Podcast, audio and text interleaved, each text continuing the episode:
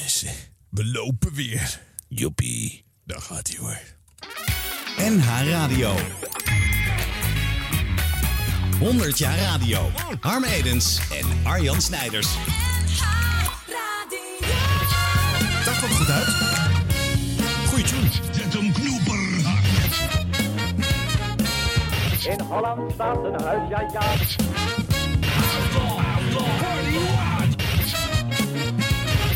Onverenigbare toestand Oh, wat een verrukkelijke plaats. En het gejuich is opgeklonken voor Jan Jansen. Juist. Joost mag het weten. Zou die eh, Alexander Pirstikker, die dit eh, liedje voor ons speciaal heeft gecomponeerd, Die loopt eh, binnen. Hier al eh, lekker eh een tweede die- huis van hebben gekocht? Die woont niet meer in Nederland, denk ik. Nee, dit woonde die sowieso niet, hè? Oh, dat is waar. Ja. Ja, maar daar ook niet meer. Ook niet meer in Duitsland. Oostenrijk, waar woont hij? Ja, het is wel iets. Ik ben, en waar, waar het conservatorium staat waar hij wil studeren. Oh ja, ik denk dat hij nu in ieder geval wel binnenkomt ook. Ja. Met zo'n succesvolle tune. Ja. Je zag het mensen ook meezingen hè, toen wij eh, in beeld en geluid waren laatst. ja eh, het was de echt een, er ging een wave door de Ja, tune. dat- dat is toch goed? Dat is mooi om te zien. Ja. Eh, hadden we dat nou maar gefilmd voor Alexander? Nee, dat moeten mensen maar aannemen. Nee, dat is ook zo. Zo werkt het bij radio. radio. Ra- over, over radio gesproken, Harm. Wat gaan we doen? Ehm, Actua. Tros Actua. Nee, niet alleen. Ehm, allemaal eh, programma's over je, nieuws zo'n en actualiteiten. Afkorting heb ik zo'n hekel aan de Is dat radio. zo? Info. Is er nog wat info? Ik zeg altijd informatie. Oh, er komt straks een programma dat heet Info. Ja, precies, daar ga je al. Ja. Ja. Dan zeg ik de hele tijd ATSI achteraan, denk ik. Dus, eh, de- ja, afkortingen ben ik niet van. Oké. Maar eh, het, het nieuwsradio is super belangrijk. Ja, Een van de redenen dat het er is. Dat het medium überhaupt bestaat, Ja. bedoel je? Ja, Mhm. het is natuurlijk ook voor eh, ja, het delen van informatie eh, eh, heel belangrijk gebleken. En niet, bij niet, uitstek geschikt. niet ermee begonnen natuurlijk, hè? want onze, onze vriend waar het allemaal mee gestart is 100 jaar geleden, die bracht eh, muziek en entertainment. Divertimenti. Ja. Ja. Alleen toen kwamen de publieke omroepen, de publieke organisaties die zich gingen organiseren om op de radio hun missie te verkondigen. En die gingen het heel inhoudelijk maken. Ehm, wij leerden laatst in de uitzending met Huub Wijfjes dat ehm, actualiteiten niet eens iets was waar eh, menig omroep zich meteen op stortte. Want die waren zo met hun eigen christelijke missie bezig Ja. dat ze die aardse eh, eh, nieuwsberichten wilden negeren. Hè? Ja, liever wel, want het, het was allemaal ruis op de, op de, op de zuillijn eigenlijk. Ja, ja. Dus, eh, en, en langzamerhand dwongen ze elkaar onder invloed van het buitenland ertoe om het toch te gaan doen. Ja. En eerst met zo'n dikke zeilbril op. Ja. En dat is langzaam minder geworden. Maar af en toe is hij er nog steeds echt behoorlijk. Ja, hè? hoor je nog wel eens een zeilbril ja, ergens? dit is de dag hoor ik af en toe nog wel eens een zeilbril. Ja. En eh, ja, en, en bij BNN nog wel. En eh, ja, Ja? Ja. Wat, en, dit is de dag is van EO. Ja. En dan zitten er meer religieuze onderwerpen in? ja, want dan is het ineens heel keurig. Terwijl je dan denkt, nou, dit is het moment om te ontploffen. Maar dan houden ze zich heel erg in. Dat vind ik dan vind ik heel lekker, lekker christelijk verantwoord. Ah ja. Ja. En bij BNN-Vara? Dan is het soms nodeloos grof. Oh ja. Dan denk je weer, nou, dit is toch een heel gewoon onderwerp. Nee, dat weten we dan toch net weer door de bocht te trekken. Dus Ja. dan, eh, ja. Maar het is wel grappig dat eh, al die omroepen aan denken dat ze met actualiteiten, met nieuws, met informatie, zichzelf het meest kunnen profileren. Terwijl als je dat puur journalistiek benadert, zou je dat dus onafhankelijk moeten maken. En kan je er dus juist helemaal niet mee profileren. Nee, en dat, en dat, dit kan dus eigenlijk volgens mij op Radio 1 nu ook alleen maar door de gezichten die er zitten. En dan is het Lara Renze of dat is, nou ja, wie, wie heb je allemaal? Dan eh, Sven Kokkelmens. Ja. En dan ineens denk je, oké, dan, dan is die het die het Ja. gezicht geeft. Maar niet de omroep erachter. En ook niet wat je met het nieuws doet. Want het nieuws is redelijk objectief. Wel wat je eruit filtert natuurlijk. Nou, dat je- kan nog wel, ja. Dat kan nog. Ja. Maar ja, dat, dat, dat merk je ook. Het nieuws is gewoon nieuws. Ja. En of het nou de Nieuws BV is of de, eh, al die rare namen ook. Ja. Nieuws en Co. Wie is en Co?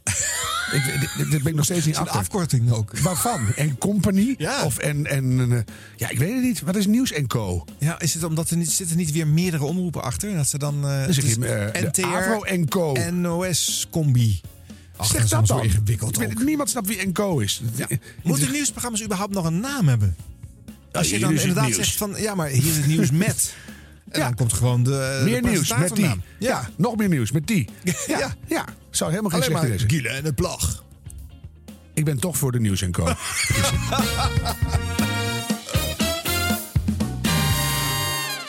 Ehm, ehm, wat wel aardig is, is om even een spotje te laten horen van hoe Radio 1 zich eh, eind eh, vorige eeuw eh, profileerde als zijnde een nieuwszender die 24 uur per dag nieuws moest brengen. En waarom dat nieuw was, vertel ik je zo.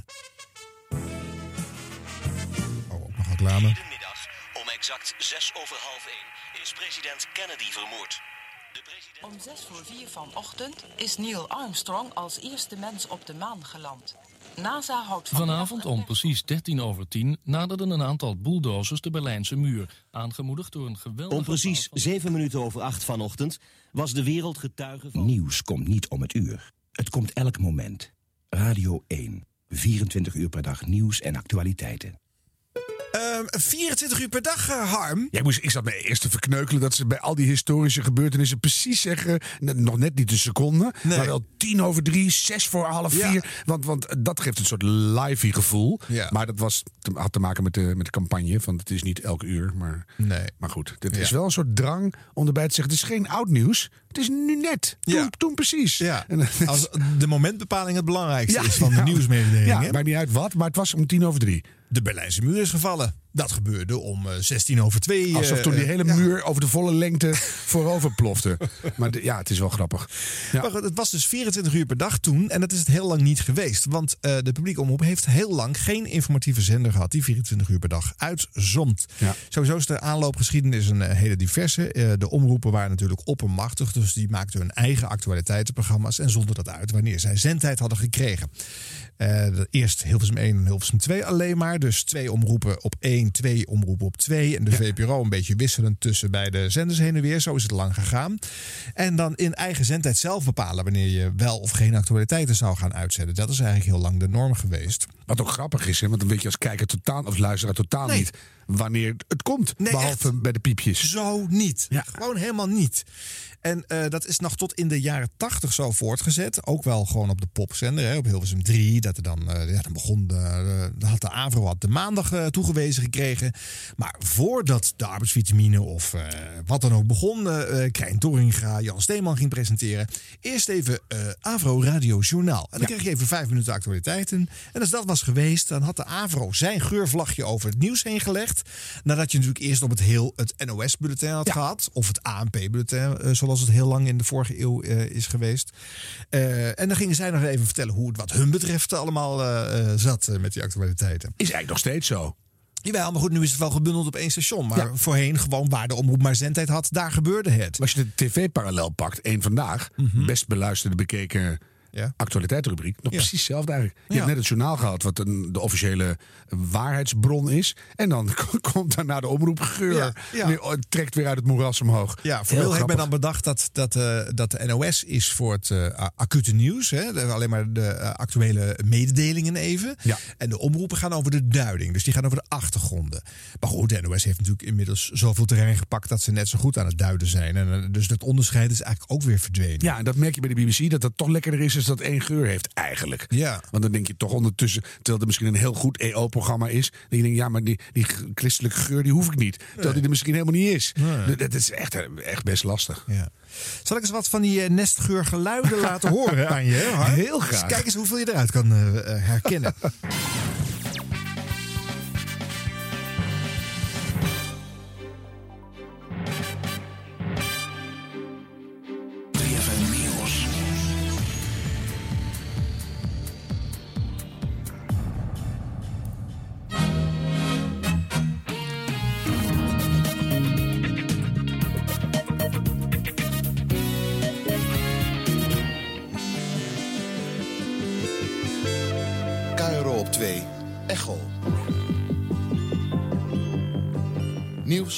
En achtergronden.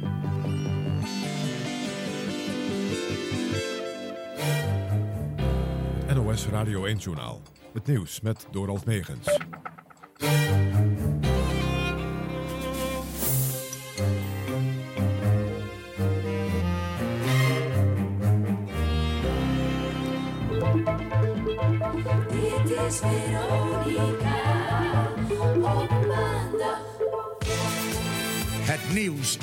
Dan uw avondblad.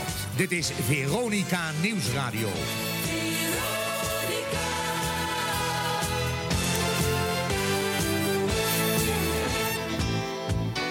Ja, het zijn er maar een paar. Hè. Er zijn er ontzettend veel. Maar het leuke is, ik zag aan jou dat je bij sommige geluidjes eh, gewoon helemaal... Oh, Echo. Ja. maar je, dat is zo wezenlijk in je, in je ontwikkeling als mens. Ja. Dat je, je vergeet ook wat het woord echo eigenlijk betekent. Ja. Dat heet net zoals Tatort. Ja. Ik dacht vroeger altijd, je had de heer Derrik en de Alte. Ja. En dan zou Tatort ook wel een meneer zijn. Ja. En ik weet nog dat ik 17 was en op de Troskompas keek en hij zegt...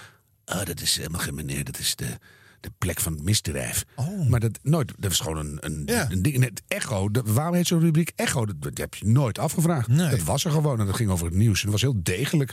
En zo, zo klinkt het ook. Mooie tunes, hè? Wel mooie tunes, hè? Oh ja, vind ik wel. Ja, het heeft wel wat. Ja, er wordt wel werk van gemaakt eh, bij actualiteiten. Ja. Ook wel vaak omdat omroepen dat dus heel belangrijk vinden. Dus daar gaat ook het meeste budget naar. En als je dan ook nog een popzender moet bestieren als serieuze omroep... dan laat je daar een pakketje voor 3,95 eh, in elkaar eh, punniken door een liefhebber. dat hoor je dan ook wel. Maar, maar die echte serieuze grote omroepen met hun nieuws eh, tunes Ja. zijn mooie dingen. En die helpen ook om het belang van het nieuws te onderstrepen. Ja. Dus je denkt wel elke keer weer, oh, belangrijk. En dan begint iets serieus. Even Ja. opletten. Ja. Ja, dat, ja mooi. Ja. Heb je nu nog steeds met Donald, hoe heet hij? Van eh, het nieuws van alle kanten, zegt hij. Ja, Hij ja. heeft een verbindings-N. Ja. Die ken je ook? Van alle, van alle kanten. Ja. Ja, ja mooi. Ja, daar knipten wij altijd een R'tje tussen van een van alle kranten. Goh, Oftewel, we doen het nieuws uit de kranten nog eens over. Ja, dat is toch, dan heb je een gratis jingle. Dat is heel goed. Ja. Ja, mis ik, wel, ik mis wel ook de piepjes van het eh, officiële bulletin. Jij niet? Ja, dat vind ik. Ja, dat mag je er gewoon inhouden. Dat is namelijk best leuk dat dat er En is. het, het had zoiets van, eh, let op, ga even rechts, leg je telefoon weg. Je, je hebt er iets aan. Vroeger ging je je horloge gelijk zetten hè, met die pips. Ik wel. Ja. Dus, en, en dat is weg. En, en ook tussen de berichten door. Alles wordt nu gewoon doorgelezen. Je hebt soms eh, een gezin in Drenthe is negen jaar lang in een kelder verborgen geweest. Op de Floriade is nu de. Dat gaat in één moeite door. en dan en denk ik, hè? Even een piepje of even een dingetje. Maar bij het laatste bericht dan gaan ze plots N zeggen voordat ze beginnen aan het bericht. en en, dan begrijp je ook, is kennelijk, kennelijk lopen we nu tegen het einde van het bulletin. Ja. Of wij komen nu bij de koddige Fediver om het nog even, het serieuze nieuws, nog even een, eh, een leuke draai te geven. Ja, terwijl dat eigenlijk jammer is, want eh, elk bericht wat in je bulletin zit, heeft genoeg porté om er te zijn. Dus geef dat even wat ruimte. Ja. En, en dan spaar je misschien, nou wat zou het zijn, zes seconden op een heel bulletin. en, maar dat is dan blijkbaar toch lekker door en door. Ja, het moet tempo hebben. Ja, maar dat vind ik echt een- een- één lekker piepje ertussen en dan heeft het ook tempo. Maar menig bulletin heeft ook eh eh eh, dronetjes, vormgeving eronder. Hè? En dan eh, variëren ze in dronetjes. Dus dan weet je ook, we zetten kennelijk in een nieuw bericht. Want Ja. nu is er plots een eh, beat onder eh, Ja, nou, dat vind ik niks. Nee? Nee. Nee.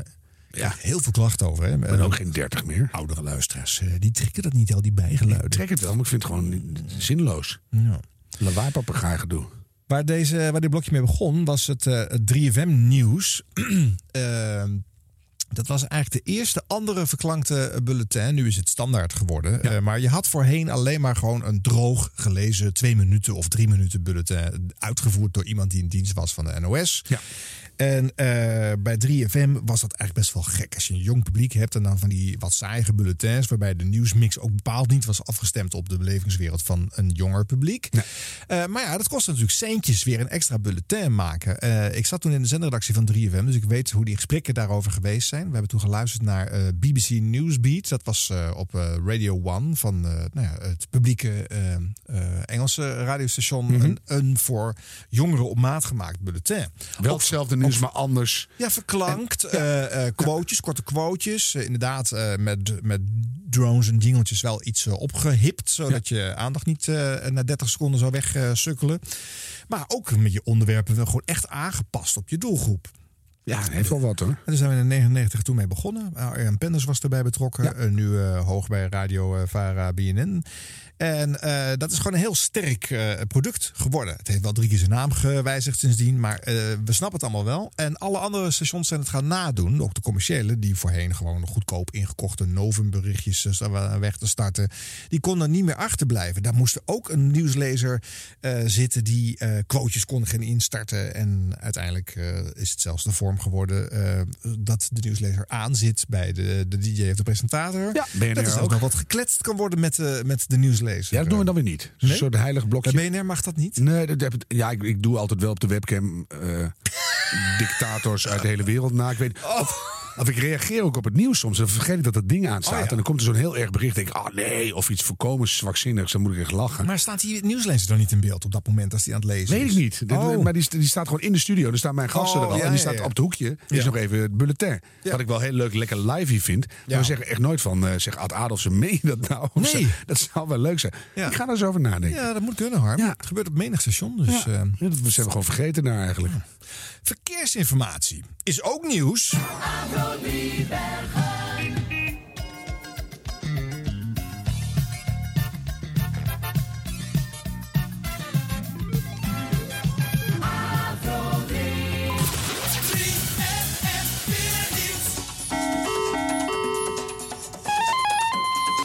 Verkeersinformatie. Tros, verkeersinformatie, verkeersinformatie. Verkeersinformatie, de Tros op Hilversum 3.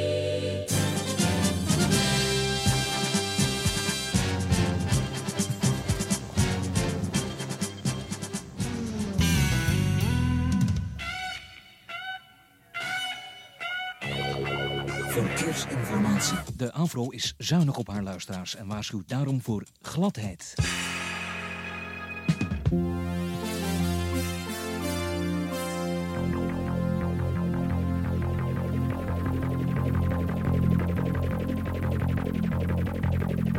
Radio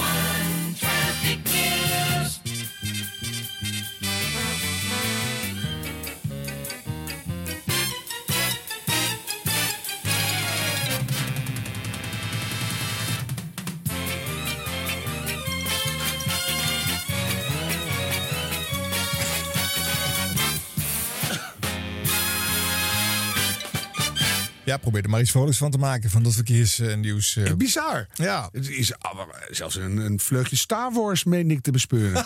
dan, je, dan zie je de, de Space Invaders toch over de A4 scheuren. Ja, maar het is natuurlijk geen leuk blokje. Hè? Eh, Dus als je dan met een muziekje, waarvan je dan nog stiekem iets mee gaat meedoen of wat dan ook, dan, dan kan je mensen toch nog bij de les houden die misschien thuis luisteren en denken: hou rot eens op met je verkeersinformatie. Terwijl de, meeste mensen luisteren toch in de auto ook. En dan denk je van, fijn, even een... Ja, maar dat is niet zo, Harm. De, Dat is meeste zo, mensen luisteren Nee. niet in de auto. Nee, ik wel. Ja, dat zal, maar... eh, Ik ben niet de meeste mensen. Nee, nee. Er zit gewoon meer dan drie kwart gewoon thuis te Ja, luisteren. dat is waar natuurlijk. En dan En denk die- je, wat een saai, vervelend blok. Ja. Dus dan ga je dat maar opleuken. kan twee tot drie keer tot vier keer zelfs per uur eh, Ja, eh, gemeld ja, worden. ja. Hè? Lange, lange blokken. Ja. Dat was overigens vroeger niet zo. Ik herinner me nog heel goed. Ik nam de Nationale Hitparade op met Felix Meurders. En die nam ik dan soms integraal op. En dan zat er op vrijdagmiddag, was dat tussen vier en zes, zat er één blokje verkeersinformatie in. Twee kilometer op de A2.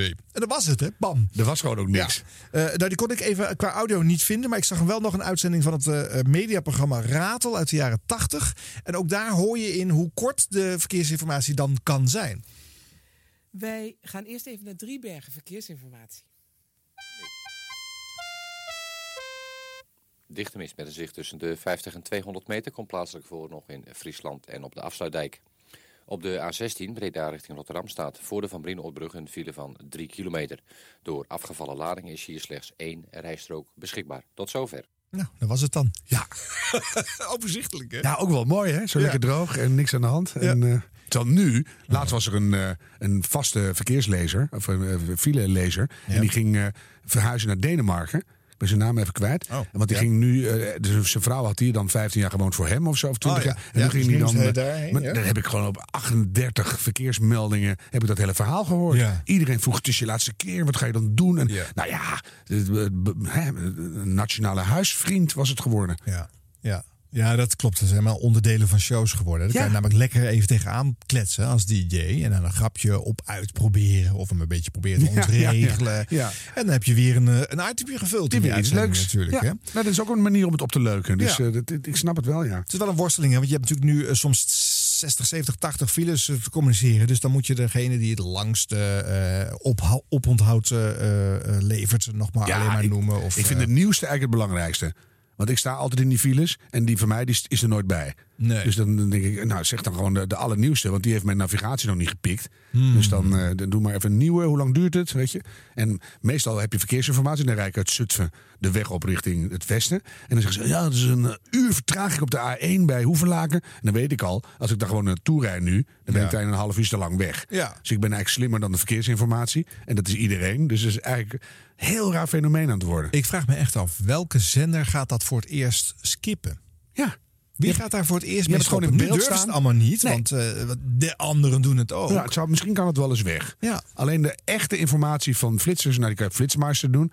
Dat weet je ook al. Ja. Dus eh, ja, het is Hardrijders hebben dat toch al ingebouwd in hun auto? Die hoeven dat toch niet op de radio Nee, een dat- te dan, dan rij je de keihard langs en dan hoor je het net. Dus dan Ja. schiet ook niet op. Ook weer te laat. Nee. Ja, dit is een goede opmerking. Ja. Misschien is het wel een beetje passé. Het is eigenlijk een beetje over. Ja. ja. Oh, Ja, die verkeersinformatie. Die arme, maar al die pingels mensen. dus, hè? Dus dat, dat, elke omroep had ook weer een eigen pingel. En ik herinner me dus een verhaal over Lex Harding... die dan eh, in de zendredactie moest zitten van eh, eh, Radio 3... eh, namens de Veronica Omroeporganisatie... en dat daar dan uren werd vergaderd over die pingel. Want ze wilden eigenlijk één pingel, maar iedereen vond toch dat... ja, mijn pingel is dan de beste. Of eh, nee, die, die pingel hoort echt... de Avro-verkeersinformatie is echt beter dan de Veronica-verkeersinformatie. Terwijl ze allemaal uit dezelfde bron putten. Ja, nog eens een natuurlijk. keer. Ja.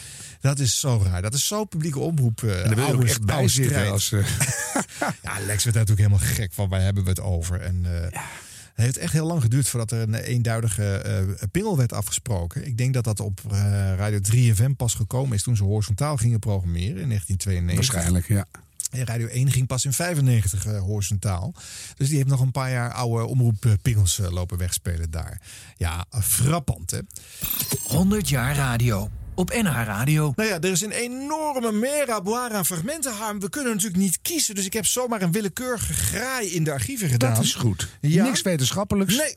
Gewoon een graai. Tot we genoeg van hebben. Een stukje van Caro Echo. Ik denk dat dit midden jaren 70 of tweede helft jaren 70 is, want eh, Den L eh, zit er in ieder geval in. Wat al dagenlang onvermijdelijk leek, is dan tenslotte gisteravond toch nog gebeurd. Formateur Den Uyl moest zijn opdracht, het vormen van een kabinet dat geacht mag worden het vertrouwen van het parlement te genieten, teruggeven.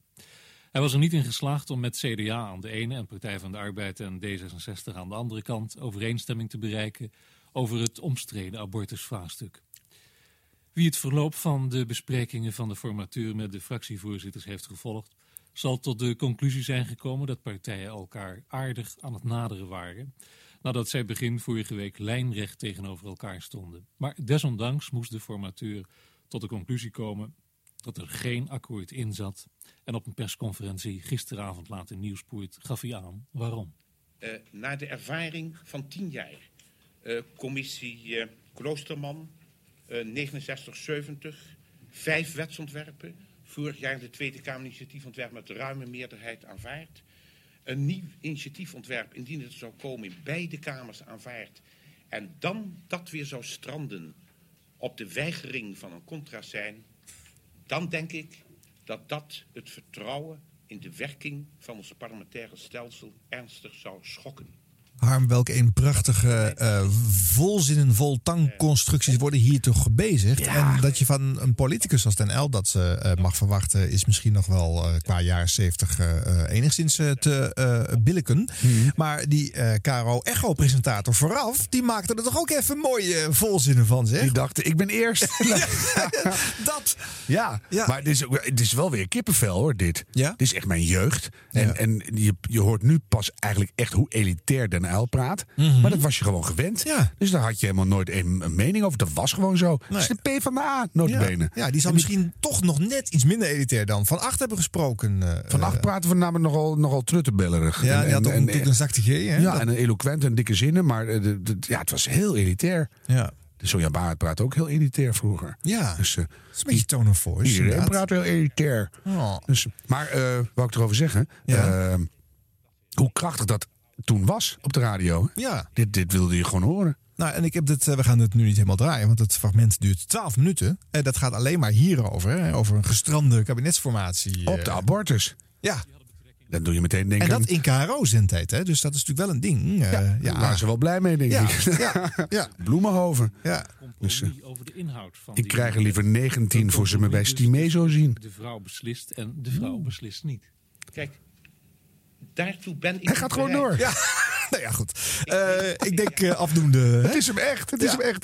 Dat is Ja. toch de NL-tactiek? Ja. Die vergaderde net zo lang door dat de rest dood was Ja. of in slaap gevallen. Ja. En, En, dan, dan hij een punt maken. Ja, Ja. Eh, Tros Actua, 1978. Oh ja. Een nieuw jaar staat weer voor de deur. Een tijd van bezinning op nieuwe goede voornemens, waarin u zich bijvoorbeeld zou kunnen afvragen: zat ik tot nu toe nou eigenlijk wel bij mijn favoriete omroep? Wordt het niet eens tijd voor vernieuwing, voor andere inzichten, voor het breken met de oude sleur? Want wees nou eens eerlijk. Eigenlijk voelde u zich toch al die tijd al thuis bij de Tros. Hak dan nu de knop eens door en neem in 1978 Tros Kompas in huis.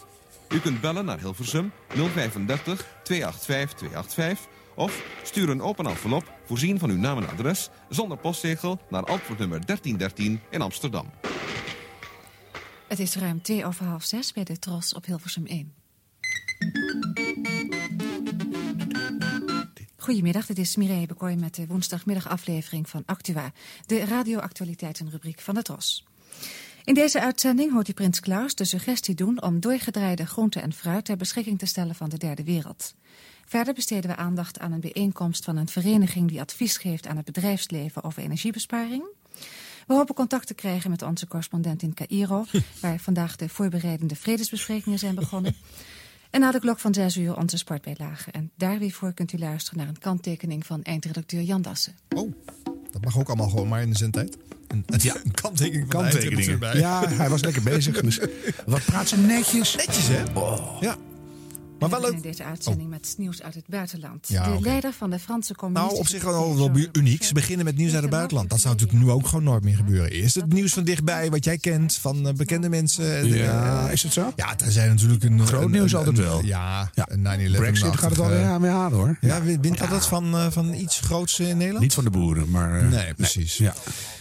Nou ja, eh, eh, ook nog wel even leuk om te constateren dat eh, heel veel van televisie bekende mensen gestart zijn op de radio. En vaak zijn dat ook de betere presentatoren, want die hebben al geleerd te improviseren en te luisteren naar hun gasten. Mm, dat laatste, hè? Ja. Dat is het. Ja. Improviseren kunnen we allemaal wel een beetje. Nou, maar, je moet maar ook vaak met luisteren. een autocue aan de slag. Dus dan is het voor sommige programma's niet nodig om, om, om, om zelfs dat te kunnen op Ja. televisie. Nee, maar ook dat je, je, echt leert luisteren. En dat je ook van de beeldende zinnen gebruik maakt.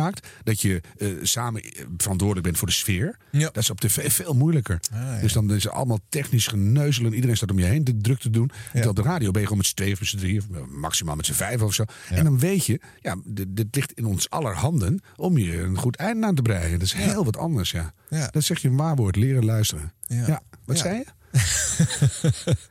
Mireille Bekooi, eh, die dus ken ik ook op de radio was begonnen bij eh, Tros Actua. Ja.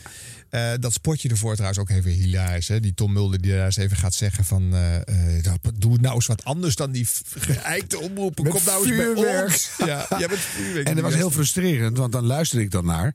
En wij hadden altijd al de troskompas. Oh, je had het al? Verschrikkelijk. Oh. Ja, met in het handige plastic hoesje. Ja, dat insteekhoesje. En dan moest je dat achterste velletje. Moest ik van mijn licht autistische vader altijd. Je mocht niet gewoon die nieuwe gids erin pleuren. Nee. Maar dat moest precies Maar met het laatste velletje door dat, door dat doorzichtige plastic strookje. Ja. En dan zat hij perfect in het hoesje. Ja. Waarom? Want die gids kan je gewoon na een week wegsodemieteren. Dus je hebt helemaal niet zo'n hoesje nodig. Nee, je hoeft hem niet te... Nee, maar hij was dan... eh, had natuurlijk, eh, je kon hem sneller vinden, hè, want hij had altijd hetzelfde hoesje.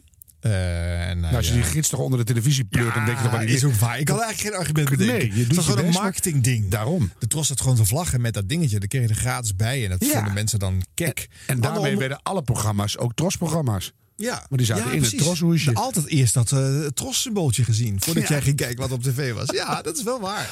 Andere, andere omroepen gingen het wel nadoen. Hè? Maar die hadden allemaal grotere gidsen. Dus die moesten een grotere eh, omslag maken. Duurder dus ook. De Tros Ja. eh, trok altijd aan het is hier. altijd slim, lekker commercieel. Ja.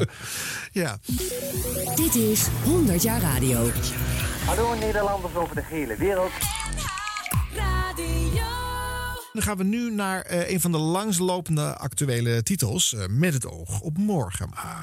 Onlangs weer een eh, jubileum gevierd. Ja. Ehm, op welke zender denk jij dat dat zat in de 70s? In de 70s. Dat moet toch wel op. Dit is een strikvraag. het staat niet op eh, eh, eh, Hilversum 1. Dus. Nee, het staat op Hilversum 2. Ja, het zal wel op 2 zijn, dan Ja. 3 kan niet. Nou ja, Dus- je, weet het maar nooit. Nee. Nee. Op 2, ja. Ja, maar ehm, de actualiteitenzender bestond toen nog niet echt. Hè? Een, een eenduidige actuele zender. Eh, en daarnaast, toen dat wel ging gebeuren in 79, heeft men voor het eerst een soort zenderkleuring durven willen in te, in- invoeren. En dat was makkelijk, want eh, drie was al voor pop en eh, jongeren en vier was al klassiek eh, voor ouderen. Maar één en twee, dat, dat schoof een beetje door elkaar. De omroepen deden eigenlijk maar wat. En toen hebben ze van Hilversum 2 de informatieve zender gemaakt. Ja. En Hilversum 1 eh, de lichte muziekzender. Ja. En daarom zat met het oog dus op Hilversum 2. Ik heb wat geluid uit ook eind jaren 70 van Met het oog op morgen.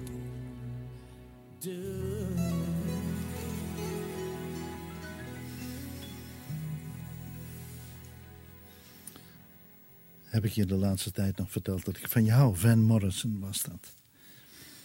Vandaag eh, heeft eh, Jelle Zijlstra dan eindelijk zijn eh, memoires ja, gepubliceerd. Daar heeft hij natuurlijk lang over gedaan. Legendarische oud-minister van Financiën. Een van de laatste sterke mannen. Mannenbroeder, kan je wel zeggen. En Wim Kan heeft niet voor niets over hem gezongen. Hij heeft dat gedaan, dat aanbieden aan premier Lubbers. En Kees Zorgdrager was erbij. Een prachtige oploop van oud-gedienden was het vanmiddag in Den Haag. Oud-ministers en oud-ministers-president, hoge ambtenaren van vroeger, bankmensen, hoogleraren in de economie, ze waren er allemaal. Zelfs het Koninklijk Huis gaf acte de présence. Prins Bernhard was er. Jelle Zijlstra, geboren in 1918, was hoogleraar in de economie, minister van Economische Zaken van 1952 tot 59, in het laatste kabinet Drees was dat, van 59 tot 63 minister van Financiën, in het kabinet De Kwaai, toen weer een paar jaar hoogleraar en in 66, 67 eventjes minister-president, om de puinhopen van de nacht van Schmelzer op te ruimen. En daarna tot 1982 president van de Nederlandse Bank. En al die tijd heeft hij volgehouden dat hij geen homo politicus was. Zijn hartstocht lag bij de wetenschap met de logische analyse. In de politiek liep hij rond met de distantie van de toeschouwer, schrijft hij. Politieke driften waren hem vreemd. Van het haalbare had hij een afkeer. Hij heeft er een mooi boek over geschreven. Echte memoires. Alle levensfasen passeren de revue, tamelijk studieus en toch heel leesbaar. Na afloop van de boekpresentatie had ik een gesprekje met de auteur. Meneer Zijlstra, Charles de Gaulle heeft dus gezegd... economen zijn personeel. Hij bedoelde het primaat ligt bij de politiek. Heeft u enig begrip voor die zienswijze? U weet wat ik van hem geciteerd heb in het boek? U zei, de, een tendance volgt. Ja. Komt op hetzelfde neer. Hè? Komt hetzelfde neer. Ja, nou, dat ben ik met hem eens. De, de, de analyse zegt mij hoe de boel in elkaar zit. En die zegt mij dat... Nou, ja, hier voltrekt zich vervolgens een gesprek van nog eh, ruim zes minuten. Ja, gaan we dat helemaal als uh, Tsuga begeven of is dat voor niemand meer leuk? Nee, dat gaan we denk ik niet helemaal doen. Maar het is wel, ja, het is fantastisch knap, hè? Ja. Ik vind dit geen seconde saai. Nee, hè? Nee. En het is rustig. Ja. Uh, eerst horen we natuurlijk presentator Wim Bosboom, die uh, zuchtend uit dat outro uh, gaat wachten tot het echt helemaal stilgevallen is. En dan ja. geeft hij ook een beetje mening erbij over, over Jelle Zijlstra. Eindelijk is die bio er een keer en dat soort dingen. Ja.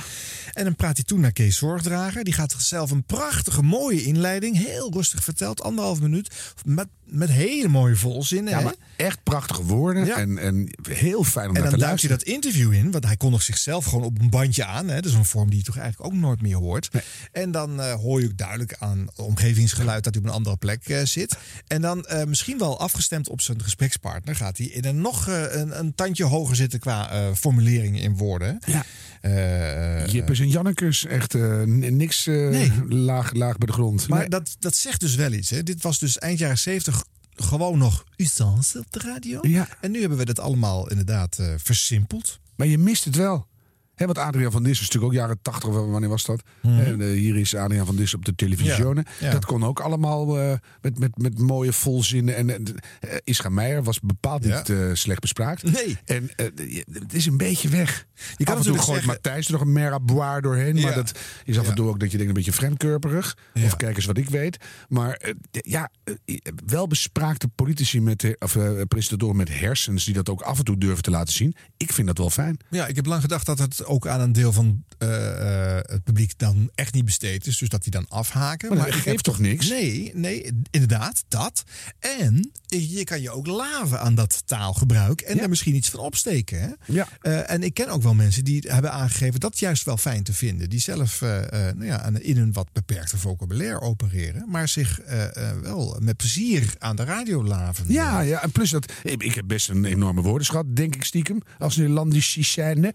Maar, maar je vergeet weer een hoop woorden ook. En dan hoor je weer eens wat. En denk je, oh, dat is een mooi woord. Ja. Ja, tot simpelste dingen als dikwijls of evenzo. Of, eh, ja, ik vind dat echt prachtig. Ja. Dus eh, ja.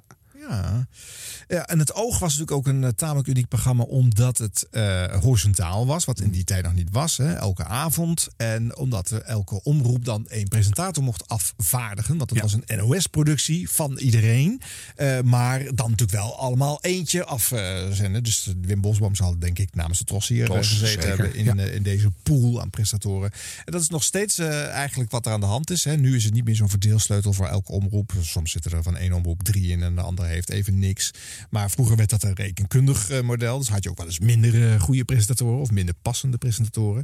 Maar het is toch leuk dat dat eh, oog al zo lang er is. Ja, ik vind dat ja- jaloersmakend als je Ja. dat mag presenteren hoor. Ja. Ik heb me wel eens aangemeld zo zijdelings. Van, Ja? ja, als je nou iets leuk is om Hoe te doe je doen. dat? Bij nou, wie? gewoon eh, bij, weet ik veel, bij de NPO. Kom je, kom je langs iemand en, dan zitten ze te werken. En schrik ik, oh leuk, hoe werkt dat eigenlijk? hoe, hoe kom je hierbij? Ja. En toen toen waren ze heel enthousiast. Dus riepen ze, kun je op eerste kerstdag? Nou, ik werk eigenlijk altijd al, behalve op eerste kerstdag. Dus die dat- dag Ja, dan, moet je natuurlijk op, op, op incourante uren moet je invallen. Ja. Nou ja, dat is niks geworden daardoor. Maar het- ik, ik hoor het best vaak. En ik vind het altijd op een manier leuk. Ja. Ja, het heeft iets, iets rustigs. Het, is, het, heeft traditie door de tune. En buiten is het eh, de min 10 en binnen is het plus 40. En al dat soort kleine dingetjes. Ja. En de persoonlijke opening van de presentatoren per dag. Ja. Ja, het heeft iets heel moois. En ik luister het als, als kind en als tiener ook al. Hè. Het is niet iets dat je zegt van eh, als je dan jong bent, dan wil je alleen maar naar popradio of naar weet ik wat luisteren. Nee, ik vond het ook eh, eh, leerzaam en, en, Ja. en interessant. En nog steeds in de auto ik met begreep name. er de helft niet van. En ik snap niet waarom er steeds hoogleraren te gast moesten zijn. dat maar, dat jij dan weer. Daar had ik geen enkele moeite mee. Oh. Nee, maar ik, ik ging het wel luisteren. Ja, Dat was, ik ook. Voor in bed. Ja. Hè? Ja. En nu aan. tegenwoordig in de, in de Nog auto. even En, een eh, slumber, nog een half uurtje oog. Ja, dat had ik allemaal niet. Maar, Oh. eh, nee, jij moest eens jouw buisradio aan, had aanzwengelen. Nou, oor aan de muur, naar de buren. We hadden niet eens een radio, zo arm waren we. Nee, zo erg was het niet. Zo arm weg. Nee. Maar dit, ja, het zijn toch instituten, misschien om het even samen te vatten. Ja. Daar, daar zie je aan dat het ook belangrijk is dat sommige dingen gewoon er gewoon zijn. Ja. En dus lekker doorgaan. Ja. Ik Dus- vind het zo leuk. Ik ga nog een stukje oog eh, erbij pakken. Ja, Even mooi. kijken hoe Wim Bosboom hem eh, afsluit eh, die avond. Ja, ik ben al aan de situatie terwijl je nog aan het studeren was. Ja. Iets dergelijks zit er natuurlijk nu ook in lerarenopleidingen, Ja, ja. zowel universitair als van eh, nieuwe lerarenopleiding. Maar ik denk dat het accent meer naar het onderwijs zelf moet. Ja. En dat die eh, leerperiode langer zou moeten. Mevrouw Bots, ik dank u zeer. Ik wens u veel succes met de commissie van S, want die heeft een hele belangrijke taak. En eh, laten we hopen dat ze... Hoe lang duurt het, denk ik? Eh, wij komen in ieder geval uiterlijk februari 93 met het eindrapport, want dat is de deadline.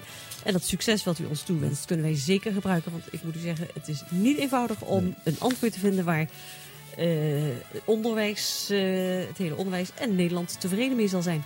Buitengewoon bedankt. Morgen, dames en heren, is uw gastheer Frits Spits. Welterusten. Es wird Zeit für mich zu gehen. Was ich noch zu sagen hätte, dauert eine Zigarette und ein letztes Glas im Stehen.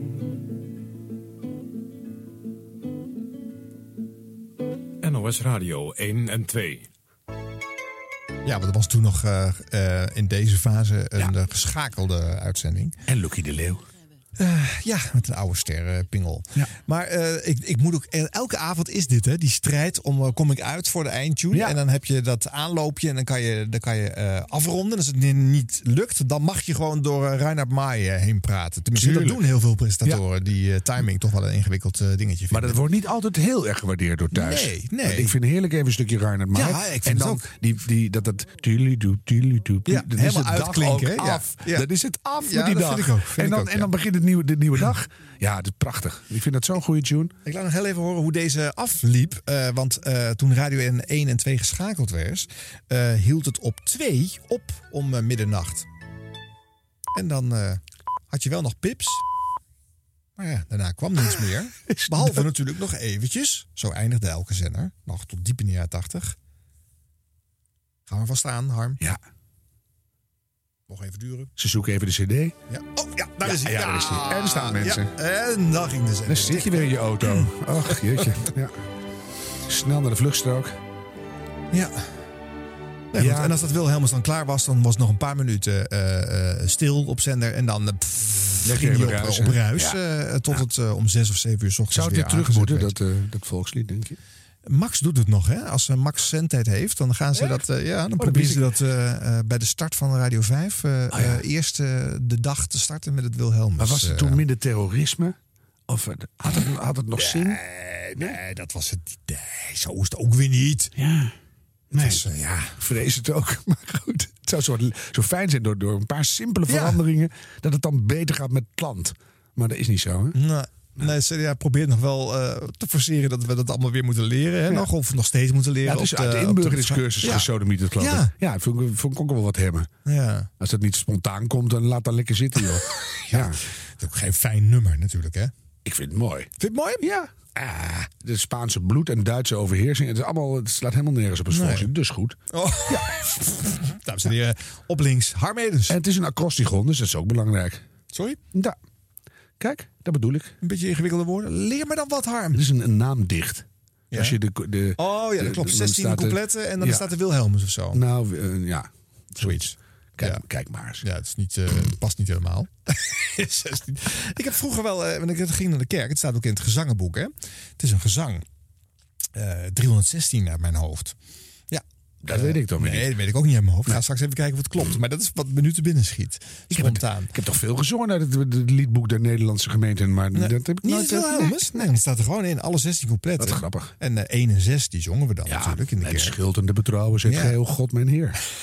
Nee, Op precies. wil ik bouwen. ik. Zo- Verlaat mij nimmer meer. Dat is een beetje eh, Corrie Konings ineens. Dat is vast niet goed. Ja, heerlijk. Ah, ik heb zo wel eens geprobeerd alle 16 te lezen, maar dat is gewoon moeilijk om je aandacht erbij Ik te dat houden. zo studeren. En dan moet je dat helemaal analyseren. Hoe die, de, hoe de, de- er lopen nog, eh, nog, nog eh, oh, ik weet het woord niet meer, eh, kruisstellingen Oh ja? doorheen. En het, allemaal, het is allemaal, het is een, Heel kun- doordacht allemaal. kunstwerkje hoor. Nou, Ja. hmm, Willem van Nassau staat er in het begin, geloof ik. dat is Willem het. van Nassau. Ja. Willem van Nassau, ja, dat kan. Was ich noch zu sagen hätte, dauert eine Zigarette und ein letztes Glas im Stehen. Gaat dat al lang mee, hè, Harm? Dit, eh, ja. Dit is de oude tune. ja, hij is wel opgehipt natuurlijk. eh. Dit is 1980. Dit is met het oog op morgen, met een overzicht van de actualiteiten van radio en tv, de krant van morgen, Den Haag vandaag, fietsen en brommers kunnen veiliger, Amnesty-rapport over Rhodesië en meer tolken voor Amsterdamse buitenlandse werknemers. Buiten is het 4 graden, binnen zit Wim Bosboom. Ja, goedenavond beste mensen. Nou, u heeft ze allemaal weer Beste dubbel en dwars gehoord hè, vanavond. Burger, onaardig en recht op de man af. Rietkerk, die volgens mij veel meer weet dan hij wil zeggen. Dolman met die brief van Van Acht. Geen eh voordrachtskunstenaar, die, eh, die Dolman. Steenkamp, als van ouds gehuld in een wolk van nietzeggend gesnater. Lubbers, vaag en diepzinnig. Van Acht, onzeker en toch wel aangeslagen. En tenslotte Ed van Tijn met een verplicht nummertje verontwaardiging. Kortom, ieder vogeltje dat zong wel eens van ouds zoals het gebekt was. En wij, wij blijven u gewoon op de hoogte houden. Ook tijdens dit laatste uurtje van deze zenuwachtige dag. Minister Andriessen van Financiën is dus afgetreden. Hij wilde niet akkoord gaan met de bezuinigingsmaatregelen die het kabinet voor dit jaar wilde doorvoeren. Tegen 6 uur vanavond ontving Kamervoorzitter Dolman een brief van premier Van Acht... waarin hij het aftreden van Andriessen meedeelde. Zojuist heb ik de volgende brief van de minister-president ontvangen. Wat valt je op, eh, Harm? Zeer geachte heer Dolman, zoals u weet... Ja, dat het nog steeds een persoonlijke opening is, toen al. Ja, hè? En dat het ook wel echt eh Bosboom is die later deed, dit wilde ik nou even kwijt. Dus Ja. eh, dit, hij, kan, hij kan het echt kwijt nu. Ja, ja. Ja, en dat die Dolman zo lekker hoog praat. dat is maar eigenlijk vergeten. Er is nog iets. Hans Hogendoorn komt niet van een bandje. Want Oh ja. Hans, Hans eh, praat namelijk, hij, hij, noemt ook welke onderwerpen er komen. Dus hij zat echt in de studio. En toen hij bij ons te gast was, heeft hij ook wel verteld dat hij in het begin zat hij dan echt elke avond daar. En eh, ja, later zei men dat is toch wel een beetje onhandig dat je hier alleen maar buiten is het binnenkomt. Maar hij deed hier dus ook gewoon onderwerpjes en aankondigingen en ook eh, introductie van dit, van dit item. Dat is even een ander dingetje. Hè? Het, het oogt meteen echter. Ja. Dus het is soepeler. Mooi. Het oogt echter. Mooi. Goed. eh, boven de partijen staan. oppassen wat ik ga zeggen. boven de partijen staande met het oog. Nu weer even terug naar wat omroepprofilering. Ehm, je zou kunnen denken toen de nieuwe omroepen bijkwamen, de Tros en Veronica, dat die daar misschien niet zo zin in hadden. Maar ze moesten wel, want ze moesten op alle zenders uitzenden. Dat was verplicht. Dus moest je ook informatie gaan brengen. Eh, dat hoorde bovendien bij de eh, verplichting die aan de omroepen hing. Hè. 25% educatie, 25% informatie, 25% kunst en cultuur, denk ik. En 25% amusement. Oh, eh, amusement, ja. amusement. Het is een beetje hetzelfde. Eh, toen kwam eh, Veronica met info. Afkorting arm. Atie. Dit is Veronica op twee. Op twee, hè? Veronica op 2, vrijdagmiddag 5 uur. Een hele goede middag en dat betekent actualiteiten in info. Vanmiddag aandacht voor de volgende zaken. De staking bij de Haagse tram en de kans op uitbreiding daarvan naar het openbaar vervoer in Rotterdam. Nederlands oorlogstuig is oud roest. Nieuwe regels van minister Ginjaar ter bescherming van milieu. Syriërs schieten weer een Israëlisch vliegtuig neer. En het bezoek van Schmid aan Regen. Voor het eerste nieuws gaan we terug naar Politiek Den Haag. Daar zit Dieudonné ten Berge. Meneer Wiegel, u heeft vandaag de ministerraad voorgezeten. Er is op de valreep voor de verkiezingen nog een groot aantal beslissingen genomen. Om te beginnen zal de bevolkingsboekhouding gewijzigd worden. Wat betekent dat precies? In de eerste plaats zal er nu worden uitgegaan van eh, de duidelijke gelijkwaardigheid van man en vrouw. In het oude besluit is dat nog niet het geval. In de tweede plaats wordt vastgelegd. Wat leuk, hè? Dat we allemaal even die oude politici Oh, weer ik kan eh, uren naar langs eh, ja. horen trekken. Ja, ja, Dit is niet wezenlijk anders qua toon, toch? Dit is toch niet een Veronica-variant van het nieuws? Sterker nog, Dieudonné ten Berge die lijkt zo weggelopen uit Soesdijk. Ja. Dus eh, Zo, zo, zo. dat is een heel keurig voor in de mond. Ja. Ja. De dame van Veronica zelf was eh, Ilona Hofstra. Die Oh dit, ja, eh, ja presenteerde. die heb ik, ben ik later wel eens tegengekomen. Ja, Ja, heeft ook televisieomroepwerk eh, nog gedaan. Maar waarschijnlijk ook een soort copycat gevoel van zo, Ja. zo moet het en dan doen we het maar zo. Zijn Ja, want die piraten die kwamen natuurlijk in het bestel. Die hadden er eigenlijk geen zin in. En die moesten toen van alles. Hè. Die moesten ook leren hoe ze televisie maakten. Maar ook dus hoe ze actualiteiten moesten brengen. Jaren later is het Ruud Hendricks die eh, naar aanleiding van Amerikaans voorbeeld met All the News in 20 Minutes of zoiets kwam hij met het nieuws in een half uur. Ja, ja, ja. En dat werd Veronica Nieuwsradio. Uiteindelijk werd dat een formule die ze ook nog commercieel hebben geprobeerd eh, te exporteren. Nou, Het dat was niet slecht in het begin. Nee. Had wel wat. Ik, dacht, ik weet, weet nog wat ik dat heel fris vond. Ik dacht van, oh lekker. En Nou, alle er- andere omroepen spraken er schande van. Hè? Hoe ze dat zo, eh, zo kort eh, konden afserveren. En, eh, en nu is het natuurlijk... eh, iedere, iedere actualiteit gaat op die manier. Ja, Eh, nee, zij gingen... eh, ja, de andere omroepen trokken natuurlijk eh, daar flink voor uit. En die gingen er even een boompje op, over opzetten. Ja, soms zie je het weer met de afgelopen boeren. Ja? Zo'n hoop boeren. Ja, ja, ja. Dachten we nou één boer, dan hebben we het wel gehad. Nee, er was iedere keer elke dag weer een nieuwe boer. Ja. Nou, maar dat is wel het gevolg van als je 24 uur per dag actualiteiten gaat doen. Hè? Je moet natuurlijk dan de al die hele tijd maar doorgaan. Iedereen zijn eigen boer. Ja. Nou, echt. eh, ja. Eh, even slotje van de uitzending nog van uh, Veronica Info. Tot slot wordt baron de Bonvoisin ook in verband gebracht met de ontsnapping van een 32-jarige neonazi uit een Duitse gevangenis, die eerst onderdook, begin mei, bij het VMO in Antwerpen en nadien naar de baron zijn landgoed moest overgebracht worden. Bij dit transport onderschepte de staatsveiligheid de neonazi. Verwacht wordt dat deze zaak de nodige politieke en justitiële gevolgen zal krijgen. Yves Jansen voor Veronica Info vanuit Brussel.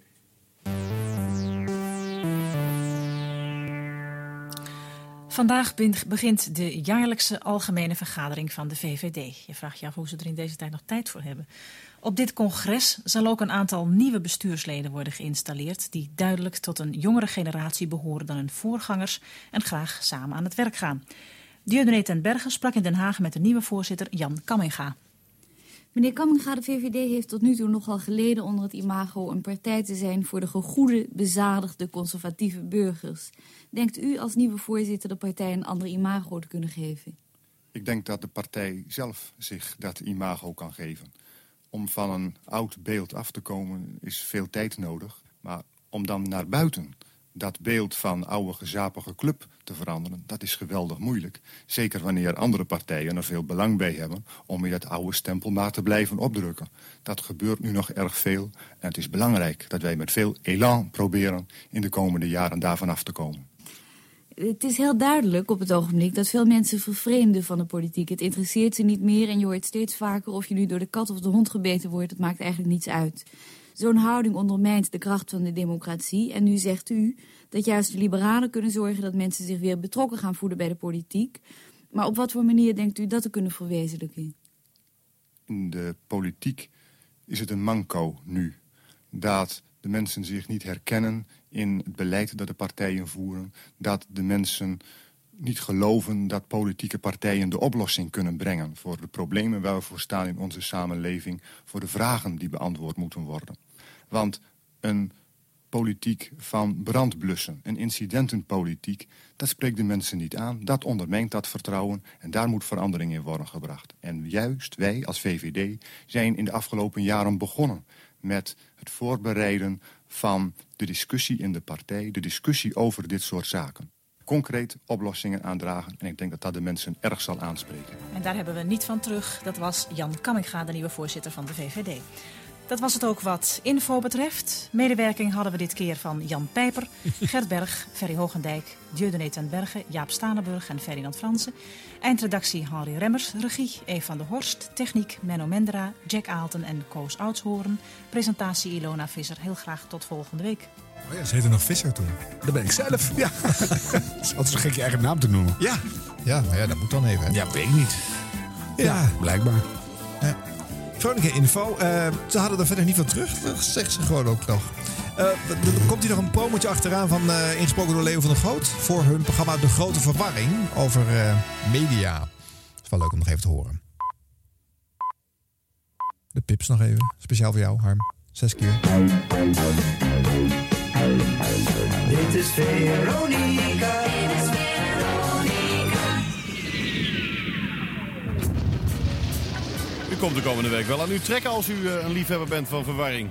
Vanavond weer een aflevering van het programma dat al lang verboden had moeten worden. En dinsdag moet u stemmen. En dat is ook heel verwarrend. In ons kleine omroeplandje is er nog meer verwarring ontstaan... omdat Elsevier's Magazine programma's gegevens publiceert. Dat mag natuurlijk niet, want dat betekent een aantasting van de bestaande omroepstructuur. Let op het vingertje. Ferry Hogendijk, hoofdredacteur van Elsevier's Magazine... wil het op een proces laten aankomen en meester Sandbrink van de NOS ook. Beide zijn te beluisteren met mediaspecialist van D66 Mertens. Die komt ook weer eens aan het woord. Maar we beginnen met een heel ander soort politiek. Wat is die toon van Leo grappig, hè? Die man is heel grappig. Ja. ja ik heb me eh, door de jaren heen enorm met hem vermaakt. Ja. Ook één op één. Als je vergaderingen hebt, dan moet je over hele serieuze bittere pillen Ja. eh, beslissen. En dan weet hij altijd met die, ja, wat voor uitdrukking is dat? Ja. Een soort weggelopen blinde geleidehond of zo. en, dan, eh, en, dan moet je toch weer lachen. En dat is, ja. Maar dit vind ik dan wel Veronica op een informatieve Ja, zender. dit- maar je hebt er ook En, meteen zin in. Dat je denkt, oh leuk, anders en goed. Ja. Ja, Eh, ik ga een ANP-bulletin laten horen. Eh, dat moet nog gewoon even gebeuren. Want Mhm. eh, wat was dan het nieuws vroeger? Hoe klonk dat dan? Uit 1980 ook. En daarna het Avro Radio Journaal. Die met hun eigen Actua-mix dat nog eens een keertje op een andere manier gaan doen.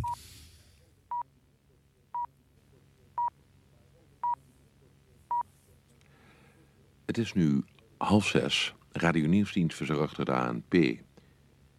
Premier Van Acht is vanmiddag met koningin Juliana uit Zwitserland op de vliegbasis Soesterberg teruggekeerd. De eerste minister was speciaal naar Zurich gereisd om de koningin op de terugweg naar Nederland al te kunnen inlichten over de politieke situatie na de ontslagaanvraag van minister Andriessen van Financiën. Premier Van Acht is na aankomst in Soesterberg naar Den Haag gegaan. De koningin blijft voorlopig op Paleis Soesdijk.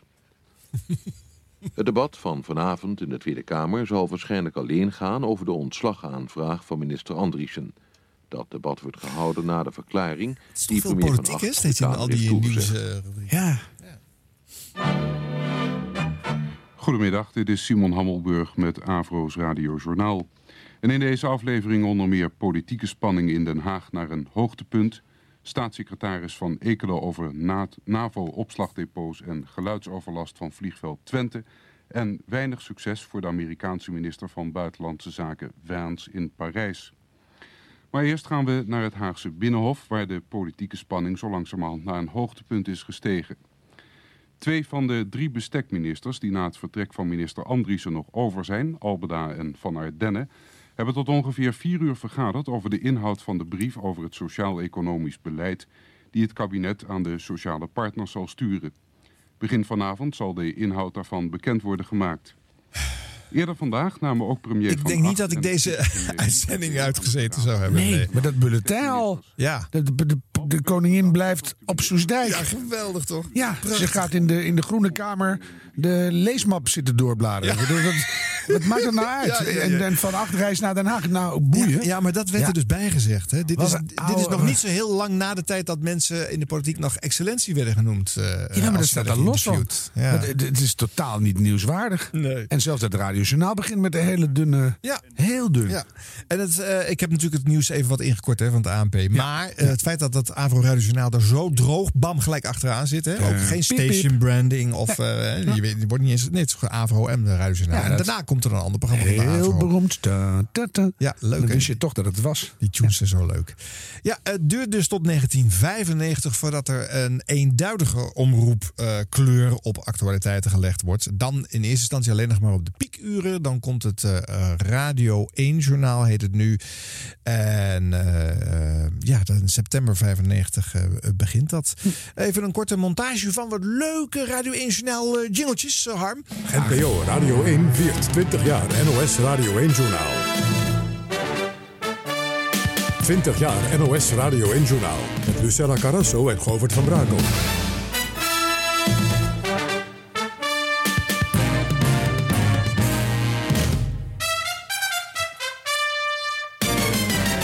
Twintig jaar NOS Radio 1 Journaal. Dit uur met Suzanne Bosman en Rob Trip. Dit uur met Lucella Carrasso en Govert van Brakel. Dit uur met Lara Rensen en Max van Wezel. Dit uur met Frederik de Jong en Marcel Oosten. Dit uur met Clary Polak en Menno Reemeijer. Bombastisch eigenlijk wel, hè? Nou. Dat eh, En uit wanneer is dit? De- de- ja, 20 jaar. Dat moet dan eh, 2015 eh, geweest zijn. Eh, Tel ik dat goed op? Ja, hè, 95. Ik heb, nog, ik heb hier nog eh, voor gescreend met mijn stem. Oh ja? Dan, eh, het nieuws van alle kanten. En dan eh, al die namen en zo. Ja. Dan zeg ik, ja, maar ik heb een hele herkenbare stem. En dan denken mensen dat er een grapje komt. Ja. Maar dan, eh, nee, dat was leuk. En toen weet ik het natuurlijk niet. Maar Nee. eh, het was zo grappig. Dan moet je echt eh, al die namen. Nu met die en die. Ja. En eh, dan met dat en dat. Nou ja, dat heb je hier eh, Hans ook even horen doen. Ja, maar die kan dat heel goed. Ja. Dus, eh, Ja, en bij hem denk je niet dat er een grapje komt. nee, en, Nee. ja, dat kan ik ook wel. Hebben ze maar- je ook afgewezen met van... eh, ja, we vonden toch een Nee, grapje nee, nee. Nou, ik was blij. Want je moet voor- echt bij dag en dauw moet je daar weer staan. Om dan weer te roepen. Nu Ja, met de- kan toch thuis in je hokje gewoon Ja, iets inboeren misschien en dan wel. stuur je dat digitaal in. Ja, dat kan. Ja. Ja. Ehm, de eerste van het eh, eh, Radio 1 Journaal is wel even leuk om te horen, hè? En op de A8 Zaanstad Amsterdam voor de Koentunnel 2 kilometer.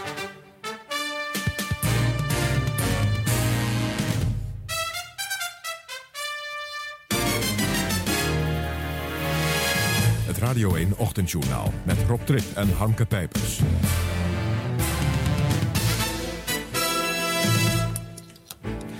De NAVO heeft vanochtend nieuwe aanvallen uitgevoerd op de stellingen van de Bosnische Serviërs. In eigen land houden de Partij van de Arbeid en het CDA vast aan een parlementair onderzoek naar de val van Srebrenica. Bedrijven rapporteren massaal niet over hun allochtonenbeleid. Van de 20.000 ondernemingen die dat vanaf vandaag verplicht moeten doen, hebben er amper 2000 opening van zaken gegeven. En Greenpeace doet de laatste pogingen om de Franse kernproeven bij Mururoa tegen te gaan. In de Stille Zuidzee zelf en in Parijs, waar vandaag 3 miljoen handtekeningen worden overhandigd. Na half acht een gesprek met oud-minister van Defensie Van Ekelen... waarin hij kritiek uit op de huidige minister van Defensie, partijgenoot Joris Voorhoeven... en waarin hij kritiek heeft op de manier waarop Dutchbed met veel bombarie werd binnengehaald vorige maand. Goedemorgen en van harte welkom bij de allereerste uitzending van het Radio 1 Journaal. De NAVO heeft vanochtend voor de derde achtereenvolgende dag luchtaanvallen uitgevoerd op stellingen van de Bosnische Serviërs. Een deel van die stellingen stond gericht op de berg Ikman bij Sarajevo. En correspondent Harold Doornbos is daar naartoe gereisd. Goedemorgen Harold. Goedemorgen. Heb jij iets gemerkt van die aanvallen? Nou, eigenlijk eh tien minuten geleden begon opeens hier de wakker reaction force. Ik sta hier aan de poort van de... Nee, je belt me wakker. eh, wat is er gebeurd? Ja, dat dachten we even. Ja, Hè? dat is een gekke vraag. Heb je iets gemerkt? Nee, er is eigenlijk niks aan de hand hier. Maar dat zal later wel blijken dat het de schone schijn is. Maar wat, een- wat een bijzonder begin, hè? Ja, wat... wat, wat, wat, wat- Nou, de allereerste. En dan blijkbaar heb je met elkaar afgesproken dat dat iets eh, degelijks gaat worden. Wat je l- langjarig gaat beoefenen. En dan zeg je niet even het komende uur. Of eh, wat gaan we doen eigenlijk? Welkom bij het Radio 1 Journaal. En we, en we beginnen. Ja, nee, Kan, met, kan, de maar- onderwerpen en pas na de onderwerpen zelf even zeggen: dit is de eerste. En dan gelijk weer door. Ja, maar niet Eh, zeggen van eh, een, een uur lang keiharde informatie of de, de- met, met vier Ja, ja, ja. Even, Hij zou de formule even moeten duiden. even zeggen wat, wat, Wat je is nou- het wat eigenlijk? is het? Ja, en nee, dat is Ja. gewoon nieuws of zo. Het Radio 1 ochtendjournaal heet het dan Ja. overigens ook nog. En dan is er ook een middagvariant. En later komt er ook een lunchvariant bij. En eh, nou ja, zo is dat dan uitgebreid. En het was nog een grote strijd over eh, wie dat mocht presenteren. Oh, natuurlijk weer. Hè? Want het was dan eh, ja, van de NOS. Nou ja, Harpke kwam ongetwijfeld namens de VPRO eh, aanschuiven. Later was dat ook de reden dat ze weg moest. Omdat ze een te gekleurde stem had. Zo'n fijne stem. Ja. Het is nu een gewaardeerde BNR-collega. Maar ja, die, die heeft ook echt die ouderwetse dictie. En die kan ook enfin zeggen en zo. Op een manier dat je denkt... Ja, ik, het is fijn als je kleur hebt aan een stem. Ja. Dus ik luister altijd met heel veel plezier naar haar. Nou, zullen we dan nog eens wat van de Klein luisteren? stukje, Harmke. Eh, de, eh, deze dag, eh, de 1 september twee- eh, 1995, is namelijk ook een omroep historische dag. Veronica stapt uit het bestel en begint die dag aan haar commerciële avontuur. Ja, daar moet ook het Radio 1 Journaal natuurlijk wel iets mee doen. En als Harmke Pijpers dan vervolgens dat gesprek moet voeren, dan krijg je dit. uitlopen op besprekingen op vrij korte termijn. Ja, begrijp ik. Goed. Lia, dankjewel voor je informatie. In de mediageschiedenis zal bij de datum 1 september niet alleen de start van dit Radio 1-journaal worden vermeld. Nee, precies om 12 uur vannacht veranderde Veronica van publieke in commerciële omroep. De film die de omroep had geprogrammeerd begon nog in het publieke bestel, maar de kijker moest overschakelen naar een ander kanaal om de afloop op de inmiddels commerciële zender te kunnen volgen. En voor het geval u al in uw bedje lag, de laatste seconden van Veronica in het publieke bestel, die klonken vannacht zo.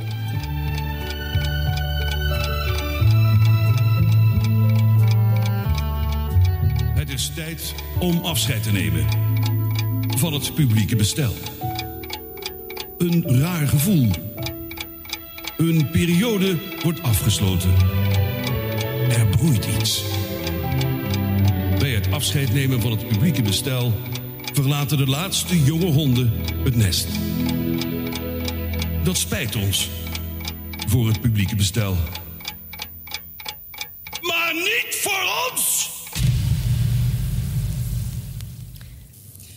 U luistert naar de oude dame van het Radio 1-journaal. En we hebben aan de telefoon een andere oude dame, ongetwijfeld. Want iedereen is toch oud, nietwaar? Bijna.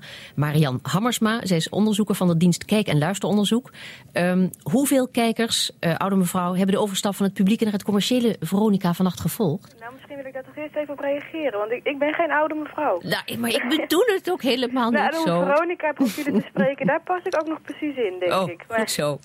Maar eh, om op uw vraag terug te komen, hoeveel mensen hebben de overstap gewaagd? Ehm, ik zal eerst even aangeven, zo'n 6% van de Nederlandse bevolking keek het eerste deel van de film naar Nederland 2. Ja. En het- bij het commerciële Veronica waren daar nog 3,5% van de Nederlandse bevolking van over. Oh. Dus de helft is rechtstreeks meegegaan met Veronica naar het commerciële station. Ja, ja. Zeg, en, en eh, hoe, ja, hoe is het eh, na eh, de overstap gegaan? Hoeveel mensen keken er toen? In aantallen mensen waren dat ongeveer 490.000 mensen van 6 jaar en ouder. Voor 12 uur waren dat er nog 810.000. Oh ja. En wat is het marktaandeel? Eh, het marktaandeel van het eerste uur commercieel Veronica was 42 Oh ja. En zij verlieten het publieke omroep met een marktaandeel van 36% Ja, dan moet u toch eens uitleggen, want kijk, niet iedereen kan, dat, eh, kon die zender vinden. Niet iedereen is aangesloten, dat is natuurlijk veel belangrijker. Dus hoe meet je dat dan? Hoe verdisconteer je dat in vaststellen van hoeveel mensen er nou echt keken? Ja, nou dat, dat weten we niet precies. Inderdaad, we verwachten dat, eh, of we schatten eigenlijk dat zo'n zo'n 70 à 80 procent van de Nederlandse bevolking Veronica kan ontvangen op dit moment. Mhm. We weten niet hoeveel mensen ze ook al voorgeprogrammeerd hebben op hun televisie. Eh, dit cijfer, wat ik nu net noemde, die 490.000, is een landelijk cijfer. Ja. Je mag er dus van uitgaan dat eh, in het gebied waar Veronica te ontvangen is... dat zo'n ja, zo'n anderhalf keer hoger zal liggen. Oh ja. Zeg, en hoe was het eh, met de waardering? Want dat bekijkt u ook, hè? dat meet u ook. Vind ik altijd heel sprookjesachtig. Maar Ja. eh, de waardering van Veronica in het publieke bestel? Eh, nou, zij hebben ook afscheid genomen met een waardering van 7,2. Ja. En vanaf het moment dat zij commercieel geworden zijn, worden er geen waarderingscijfers meer gemeten voor Veronica. Dus het laatste waarderingscijfer was een 7,2. En wij weten niet wat de waardering is geweest van ehm, het tweede deel van de film. Waarom gebeurt dat niet? Eh, omdat Veronica eh, ja, heeft besloten dat zij geen eh, waarderingscijfers meer willen hebben als ze even commercieel zijn. Ze passen zich daar eigenlijk een beetje mee aan aan, aan RTL 4 en RTL 5. Oh, die interesseert dat niet.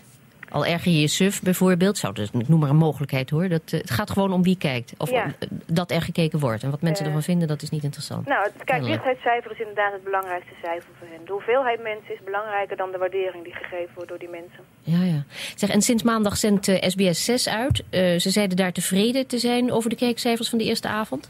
Daarin hadden ze een marktaandeel van 4%. Hoe ze de rest van de week naar gekeken? Eh, dat is wat minder geworden, moet ik eerlijk zeggen. Ehm, het marktaandeel is gehalveerd. Het marktaandeel op de overige avond is zo'n 2% geweest. Oh ja. Het is Ook al... daarbij moet ik trouwens zeggen dat dat dus een landelijk cijfer is. Ja. En dat in het ontvangstgebied van SBS dat marktaandeel eh, twee keer zo hoog is. Ja, ja. Is er al een, een trend te constateren? Eh, kijken naar SBS ten koste van bijvoorbeeld eh, RTL 4 en 5 of ten koste van de publieke omroep kan ook nog. Nee, op dit moment niet. Eh, wat we wel zien is dat de mensen die eh, gedurende de hele zomer veel naar de buitenlandse zenders hebben gekeken, dat zien we altijd, Hm. dat dat wat minder is geworden. Er is nog niet duidelijk aan te geven ten koste van wat eh, mensen naar SBS gaan kijken. Ja, ja. Goed. Nou, het is, het is duidelijk. Hartelijk dank, Marian Hammersma. Graag gedaan. Hoe oud ben u nou eigenlijk? Eh, ik ben net 30. Nou, dat kan nog net. Kan nog net. Hartelijk dank. Daar. Het is 12 voor 9. Staatssecretaris Nuis, in het eh, kabinet verantwoordelijk voor de media... vindt Ja. Poeh. Grappig en traag. Ja? Ja. Ja? Ja, het is, het is- het heeft wel iets van een luie manier van interview. Het is heel dat ja, ja. En dan Ja. is even verwerken. Dat is Ja. haar favoriete woord, het interview. Ja, Ja. ja.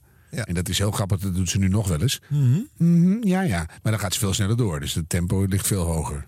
Nou, ik had ook wel het gevoel dat ze gewoon echt niet op de hoogte is van hoe het werkt met kijkcijfers. Nee, ze dus alles idee. wat die mevrouw teruggeeft, hè, ze gaat al die details eh, bevragen en dan. eh, ja, en, en, en, dan dan heeft het gewoon niet helemaal door. Dus dan, is het, dan kan je ook alleen maar ja, ja, Ja, dat zeggen. Want min of meer iemand wel, komt ja. met cijfers en feiten die jij niet, eh, waar je niks Kan je tegenover kan duiden stellen. of nee, ik kan niet iets kritisch terugketsen. Maar het eind vind ik dan wel weer leuk. Hè? Dat ze even teruggrijpt op hoe oud bent u nou echt. En dan, dat, En met de wind en schippers, hè?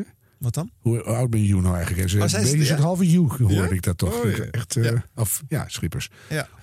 Flon. Heel leuk. ja, ik- ze heeft wel gewoon die, die kleur in de stem waardoor je toch blijft luisteren. Ja. Ja, Ja, ik vind het wel aantrekkelijk. En eh, eh, ja, helemaal neutraal was het Radio 1 Journaal daarmee niet. Want zij brengt inderdaad een beetje kleur mee. Maar ik vond dat juist wel leuk. Als bonus achter deze show zet ik een eh, reportage uit eh, 2002. eh, eh, die ik toen gemaakt heb van een aantal Radio 1 eh, programma's in die fase. Hè, gewoon een beeld, een schets van hoe het station er toen voor stond. Mhm. En daar zit ook Harmke Pijpers bij. Die dan net van dit programma af is gehaald. En daar dan ook over vertelt. Dus luister maar eens naar de Ja, dat is mooi.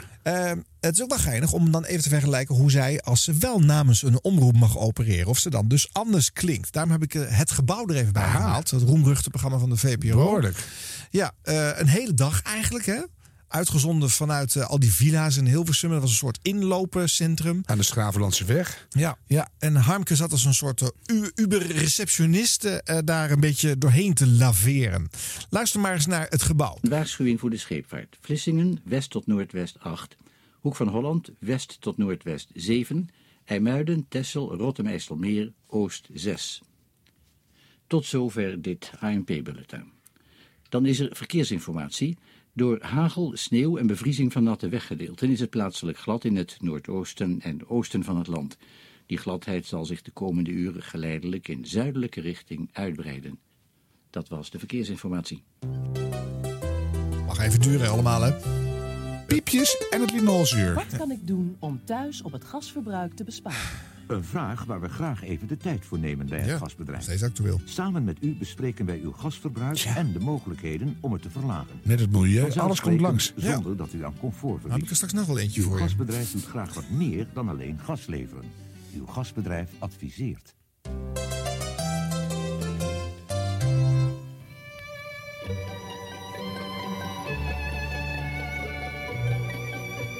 Geen zenderduiding, hè? Dat is de kop van het uur. Je weet het niet. Het staat op de VPRO. Maakt niet uit welk station, welke... welke... Dit is het gebouw. U hoort een radioprogramma. Misschien zijn wij in de war, of bent u het? Dat zal nog moeten blijken. Ik verbind u met de receptie op de eerste etage. Uw jas graag aan een knaapje.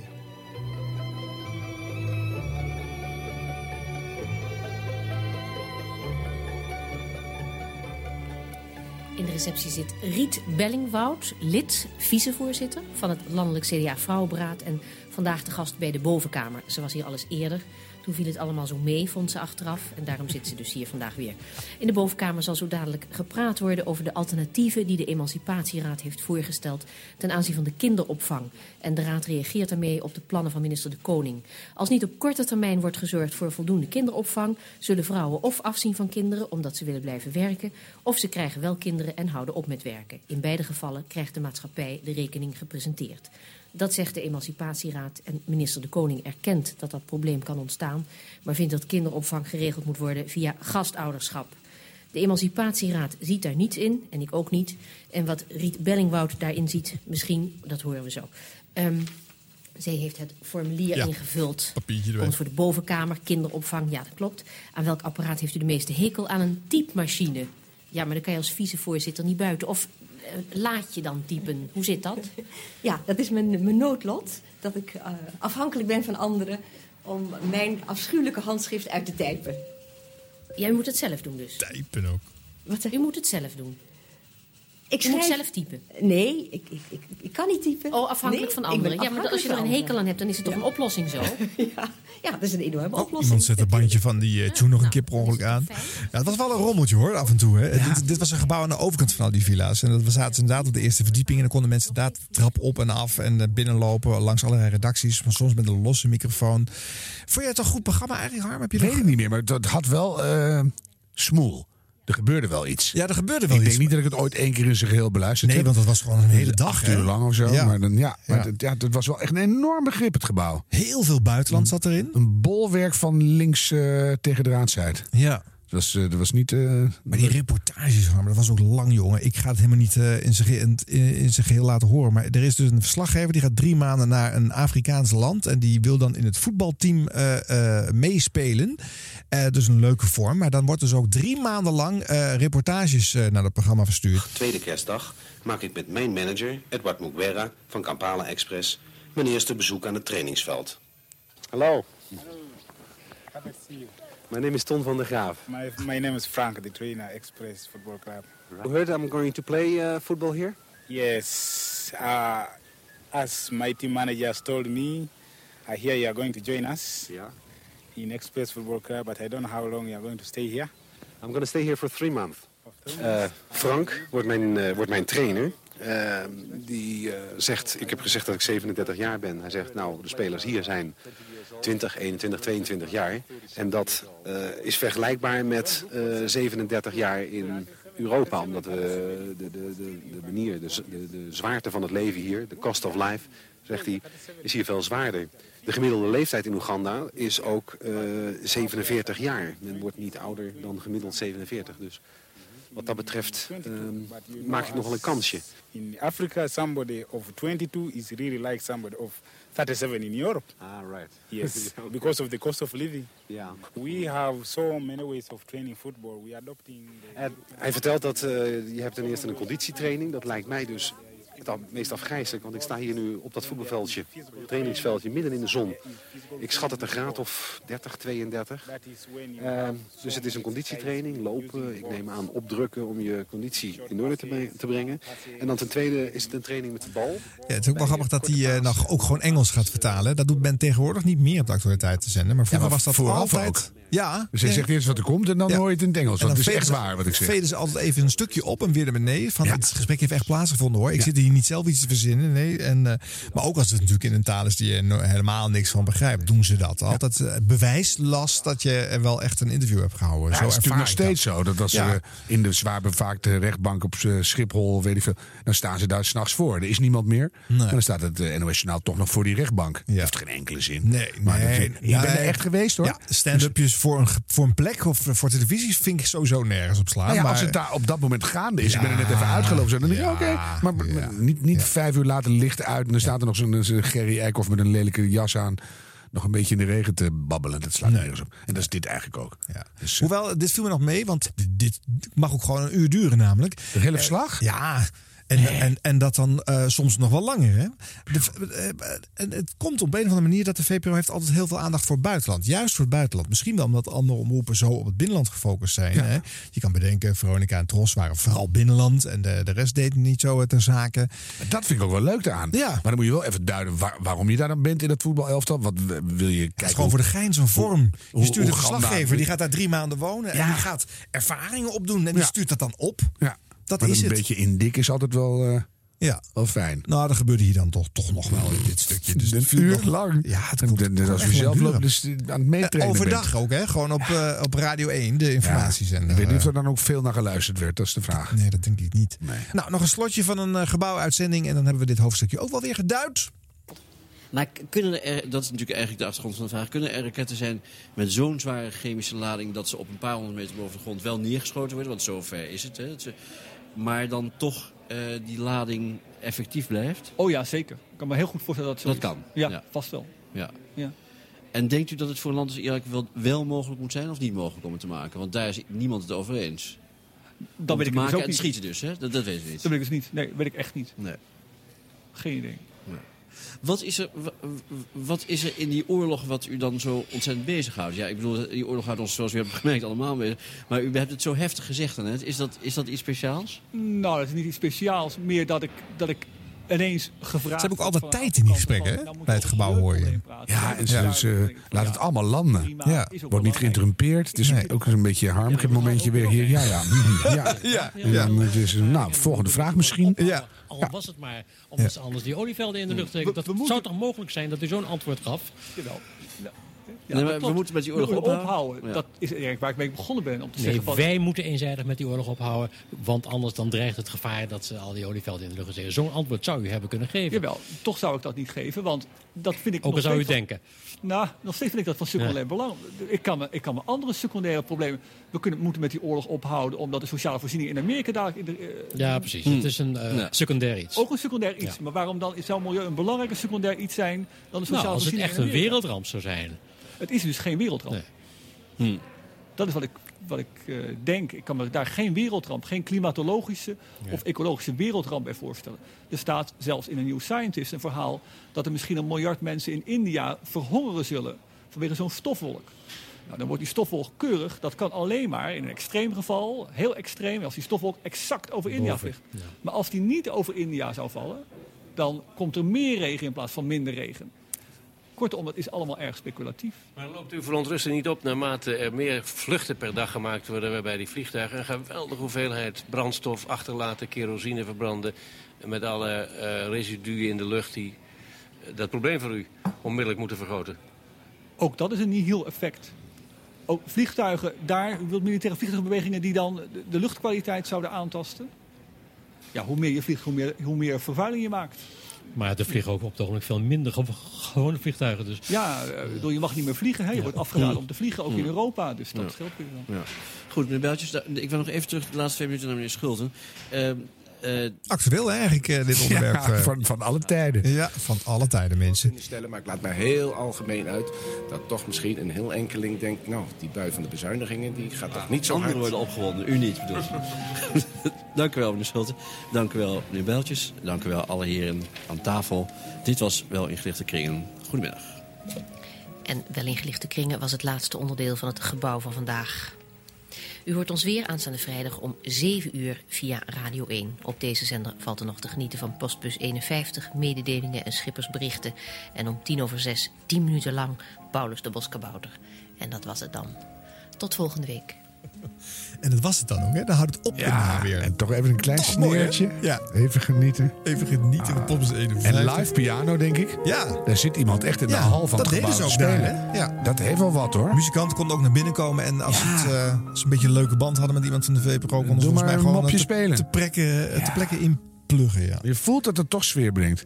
Zouden we best wel weer eens kunnen doen ergens. Maar zo'n tijdsbestek van acht uur... Nee, maar gewoon een dan- beetje alles aan toeval overlaten. Er zit er nog een drummer, geloof ik. Ja, nu is het Postbus 51 tijd, hè? Ja. Even kijken wat die eh, te melden hebben. Ja, dat kan belangrijk zijn.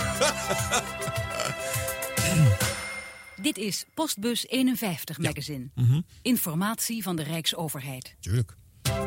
Oh, Als je per jaar duizenden kilometers rijdt van je ene stuk land naar het andere, dan ben je als boer niet erg efficiënt bezig. Nee, is ook weer... eh eh, eh, De actueel. ruilverkaveling. Daar gaat het over. Er is nog steeds Postbus 51. Hè? Op Radio 5 ergens in het weekend eh, hebben ze nog steeds een blokje van 10 minuten of zoiets. Ja, Maar dat, maar dat mooie woord, wel ingelichte kringen. ja. Ja, dat Maar had eigenlijk een magische klank voor mij. een subformule in het gebouw. Dus het gebouw was een vehikel voor eigenlijk toch ook wel weer losse programmaatjes. Dus ik vond het niet overal even waterdicht hoor, die formule van het En ik gebouw. denk niet dat ik dat zelf opzocht. Nee. Maar ik denk wel dat mijn ouders dat dan aanzetten. En die wilden wel ingelichte kringen wel horen. Ja. Dus het, het- ja, grappig. Maar het, eh, omdat het zo lang was, het programma, kon je natuurlijk nooit van A tot Z horen. Dus ik vond het in die zin een vrij ongrijpbare formule. Ja, voor de eh. bedlegerigen onder ons. Ja. Ja, precies, ja. Nee, dat slaat echt nergens op, nee. Nee. Nou, eh, eh, aangezien we de VPRO hebben gedaan, wil ik ook nog even het andere spectrum laten horen. Een klein stukje EO's tijd zijn. Oh, In het noorden, midden en oosten van het land. De files staan op de A1 Amersfoort Amsterdam tussen Naarden en Muiden. Die file is ook steeds weer. hè? A2 Den Bosch Utrecht. Wie gaat er voor het eerst mis op, jongens? Empel 6 kilometer. Tussen Culemborg Oh, en zes de Kulp kilometer? Ja, en in stilstaand 19? verkeer. Eind jaren 80? A2 Utrecht Amsterdam tussen toe? Maarsen en Je hoort het VKV. gebeuren. Langzaam rijdend en stilstaand verkeer. A6 Lelystad Muiden. voor Langs de 300 Hoofdweg, kilometer. drie kilometer. A7 Horen Zaanstad voor de aansluiting met de A8 3 kilometer. A8 Zaandam Amsterdam voor de Koentunnel 3 waren nog wel volledig toen. De A9 Alkmaar Ja, Amstelveen oplezen. voor de Ja. Velsen-tunnel 3 kilometer. En tussen het Rotterpolderplein en Rotterverdorp langzaam En de eerste file waar ik mee begon is ondertussen opgelost. A12 Utrecht-Den Haag tussen Gouda en Zoetermeer. Langzaam rijdend en stilstaand Ja, ja, ja, ja, ja. En de laatste file staat Oh, op de A16 hè, hè. Breda-Rotterdam tussen Schravendeel en de Drechttunnel 3 kilometer. Dit is EO's Tijd zijn. Nieuws en achtergronden met Ida Albertsboer en Tom Herlaar. Opnieuw goedemorgen. Toekomstconferentie voor Antillen is mislukt. Volgens minister Ter Beek is het onmogelijk grondtroepen naar Joegoslavië te sturen. Vliegramp bij Faro op 21 december is toch veroorzaakt door valwinden. Heineken heeft CAO-akkoord, inclusief WHO-reparatie.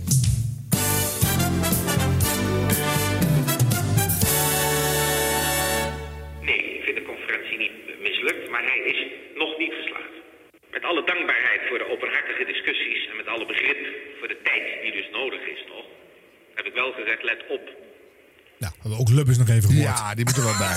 Ja, wat een lekkere niet- stem had hij toch. Niet wezenlijk anders hoor. Dit, eh, dit eh, tijd zijn eind jaren 80 heeft al niet zoveel religieus eh, geprofileerd Nee, wel eh, in mee. zich. maar wel ook zo'n opsomming weer. Hè? Droog aan het begin en dan weer een slot, slotklapje. zo'n belachelijk orkest. Ja. Alsof er een soort Grand Gala du? Disque begint. En dan, toch, ja, dat slaat helemaal nergens op. Ehm, Oké, nou, ehm, met het oog nog even, dat vind ik ook wel leuk. De laatste van, het, van de vorige eeuw. Ja. Vlak voordat men dacht dat de Millennium Bug zou toeslaan. En de dag van de finale van Big Brother, de allereerste Big toen? Brother. Ja, daar, en daar was eh, Nederland eh, ik heel echt totaal vergeten. erg mee bezig. Ik zie het zo voor me, maar niet dat het op de laatste dag van het millennium was. Ja. Wauw. Ja. Ja. ja, het kan ook zijn dat het 30 december de finale Ja, maar- was. maar Maar, op maar dat 31 gewoon sprak iedereen einde van de eeuw. Ja. Ja. ja. Wie is het ook alweer? Dit Paula Conte. Ja.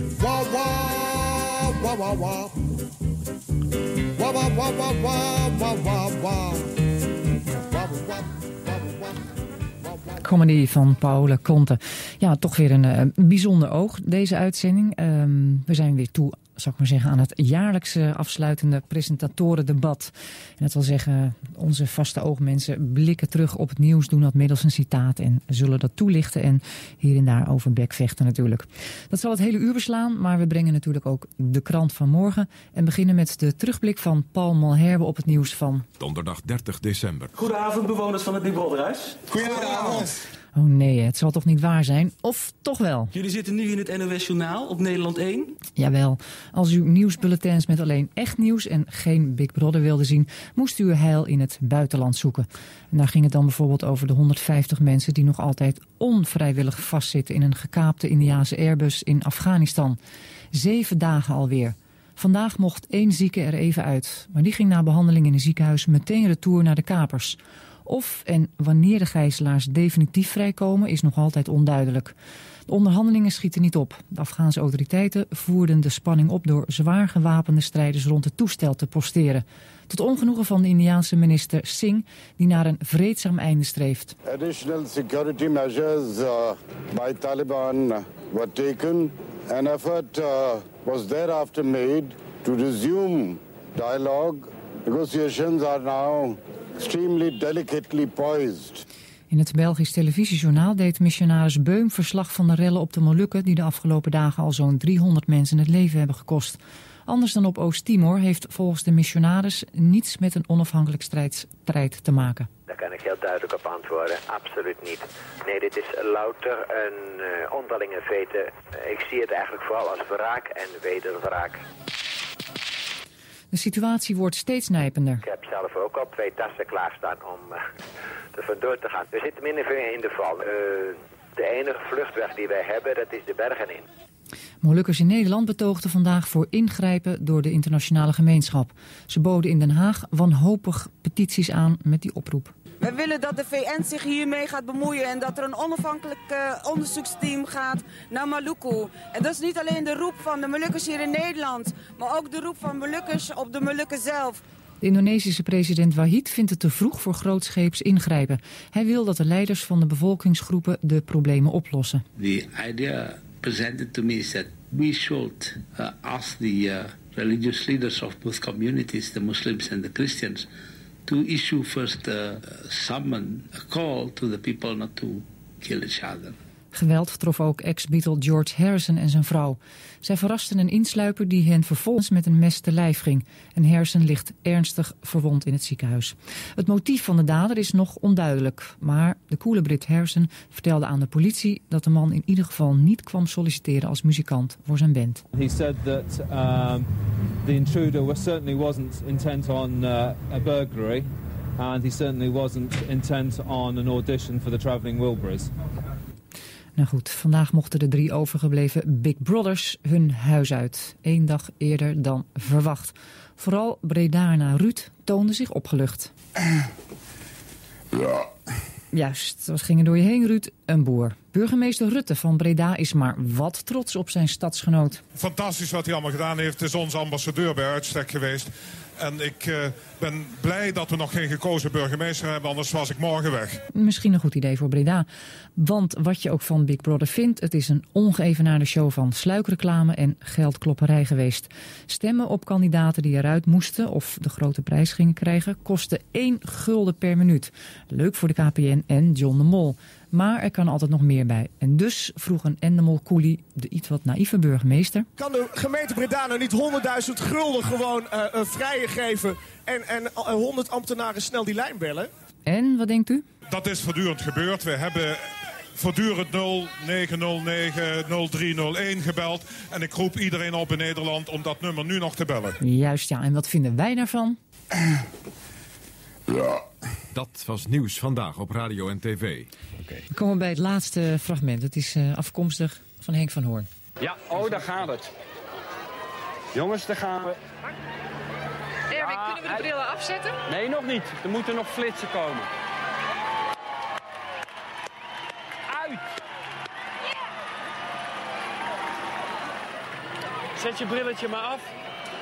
Oh, wat mooi zeg. Prachtig. Zo, waar was jij, Henk? Hey, ik zat in die ene strook in Frankrijk waar iedereen naartoe trok op dat moment. Jij was de RTL 4 weer maar achterna gegaan. Ja, ik, ik, zag het gaatje in de bewolking en heb het allemaal mee kunnen meemaken. Was je daar speciaal heen gegaan? Yes, ja. Maar dat had ik al maanden van tevoren besloten. Omdat ik dat gewoon wel leuk vind om mee te maken. Maar ik was niet de enige, dus je zag in dat hele gebied honderden, duizenden mensen die op allerlei plekjes naar boven stonden te kijken. Dat vond ik een hele leuke ervaring. En dit fragment heb ik uitgekozen omdat ik het ook hele leuke televisie vond. Ik heb het uiteraard achteraf bekeken. En eh, wat mij in televisieprogramma's altijd aanspreekt is spontaniteit. En mensen die oprecht van iets genieten. En nou, dat was in dit geval denk ik wel het geval. Ja, onverwacht. Jawel, oké. Nou, dan is er een tweede aspect. En dat is het hype-effect. Eh, je, hebt je hebt gebeurtenissen waar je eh, altijd als, als media aandacht aan moet besteden. We hebben eh, net Kosovo gehad en er zijn talloze andere gebeurtenissen waar je gewoon niet onderuit kan. Er zijn ook gebeurtenissen die op zichzelf niet eens zo belangrijk zijn, die misschien zelfs onbelangrijk zijn, maar die door een grote mate van publiciteit ineens belangrijk worden gemaakt. En dit vind Noem ik het nou- millennium. Hè? Millennium? Nou, dat valt dus reuze tegen, het millennium. Ja, dat is niet gelukt, proberen we, dat, lukken we, dat lukt niet. Maar de zonsverduistering lukte perfect. Dus in de laatste dagen voor de zonsverduistering was er geen brilletje meer te krijgen. en ik denk dat dat toch vooral door de publiciteit is gekomen. We hebben meer van dat soort affaires gehad. Maxima, de zogenaamde vriendin van eh, de prins. eh, ook zo'n Zogenaamd? Weet Ja, je, hoe is het daarmee? Heb je, heb je onthullingen op eh, zogenaamd? Ik niet, zogenaamd. Ja, toch door de niks zon van. inmiddels, eh. Oh, ja. De landpuntslang. Eh. Big Brother. De, we zitten vanavond eh, met z'n allen te kijken naar de finale van dat shitprogramma. Weet je wat ik niet begrijp in je redenering? Je zegt, eh, ik vond het ontzettend leuk om in dat gebied te zijn... en al die mensen eh, opgewonden bezig te zien met die eh, zonsverduistering. Tegelijkertijd gisp je die, eh, die opwinding. Eh, tegelijkertijd eh, zeg je dat het iets eh verzonnens... eh, dat het iets, Jan. Oh, dat is nee, het. nee, nee, nee, nee. Oh, nee. Kijk, je vindt, het, je vindt het leuk als mensen spontane televisie, dat is het, eh, of althans televisie over spontaniteit, dat is Ja. het leukste. hè. Dus reportages over Koninginnedag en over zonsverduistering. Maar als dan eh, de publiciteit daarop aansluit, Nee, niet erop aansluit. Dat vind ik niet zo gek. Dat je, dat je op het moment zelf verslaggevers in de buurt nou- hebt die beschrijven nou- wat er gebeurd is. hoe zou nou, nou aanwakkerd als overal om je heen Henk van Hoornen en andere eh, typjes eh, eh, rondlopen die zeggen: Ik ga er naartoe. Ja. Eh, Nou, daar- ik wil daar- dat meemaken. Eh, once in a lifetime. Ja, dan denken al die volkskrantjes, daar moeten we grote artikelen over gaan maken. Dan denken wij, nou, dan denken Natuurlijk wij, komt dan dat Henk denken van. Horen en zoveel anderen zich daarmee bezighouden. toch, Dan is toch. de krant toch een weerspiegeling van de Ik was in de eerste is de krant toch een weerspiegeling. Dus jouw, jouw redenering klopt niet. Je, je vreet van twee wallen. Ja, maar nou, oké, laat ik een Wat ander is je bezwaar? Nee, nee, mag ik even iets ja, ja, tegen dit inbrengen? voorbeeld. Het, is, het is een natuurverschijnsel. Big Brother, oké, dat is bedacht. En, maar een natuurverschijnsel kan je al bijna geen hype noemen. Dat is iets wat je... Nee. En als je het ondergaat... En daar kun je ook nog- zoveel achter denken. Dit heelal, de ruimte zit daarachter. Het zet aan tot filosoferen. Maar dat rechtvaardigt toch... Dat is veel, gaat veel verder dan het voetbalveld. Wat wordt er niet over een of andere lullige... Het gaat over het bestaan zelf, wedstrijd wordt dit. weggeouwe hoerd. Nou, aan ja. speltjes, shirts verkocht worden. hetzelfde. Dat is Dagenlang hetzelfde, geouwe in ja. kranten. Interviews met trainers wat nergens op slaat. En nooit meer een, en nooit meer een echt verslag van wat er werkelijk heeft plaatsgevonden. Nee. Gaat het nog, Max? Max, Nee, maar Max, Joop. Maxima of is dus niet waar eh, Henk. Maxima is niet waar. Maxima, ik kan het zomaar een rotzooi zijn of het waar is. Maar Nou, de- ja, al nou, die aandacht. Het is. We hebben het over de zon. interessant. Hè? Ja, we hebben het over de zon. Die even weg was. Nou, ik vond het fantastisch. Maar medewerkers, Annette, zoals jij en ik, aan die, die uitzending... net als bij een loterij, mogen niet meedoen met de discussie. Wij houden ons erbuiten. Maar, maar neem, Nee, neem dat is nou dat andere, jongens, eh, ik probeer nog maar een keer die, die slang daar, eh, Ja. daar, daar in Noord-Holland. Daar hebben we toch met z'n is met z'n 1 allen een week lang hebben we ons die slang die was er niet en die zonsverduistering was er wel. Dat is wel een verschil. Ik slag iedere keer als het, als het weer voorbij trok of ik het hoorde, Ja, dan ik zakte ik door mijn stoel. Jij vond het jammer dat die landspuntslang er niet was uiteindelijk. Maar het heeft niks met nieuws te maken. Dat Nee, heeft- nee, allemaal. Ik dank jullie wel. En onder aanvoering van Jan Tromp dan proosten we op het jaar 2000. En blijf drinken, Jan. Voorzitter. En zoals miljoenen hebben genoten ook van Big Brother. Deze hype, het shitprogramma zoals Henk noemde. Dames en heren, Bart is de winnaar. Gute Nacht, Freunde. Es wird Zeit für mich zu gehen. Was ich noch zu sagen hätte. Ik nog toe zaken hätte. Morgen is er geen oog, want er is een speciale uitzending. Wij wensen u allemaal veel plezier. Tot volgend jaar. Hè? Gewoon. Welterusten. Dag.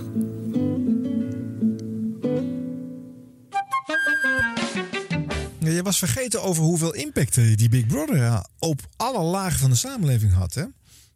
Merk ik, denk ik, te interpreteren.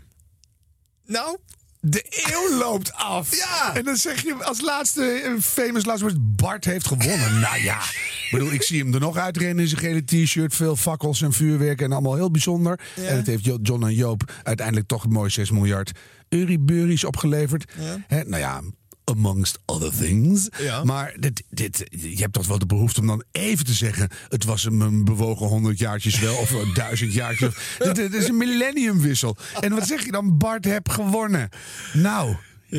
Doe je er echt alles aan om niet episch de boeken in te gaan? Nee, nee. Dat is gelukt bij deze. Ja.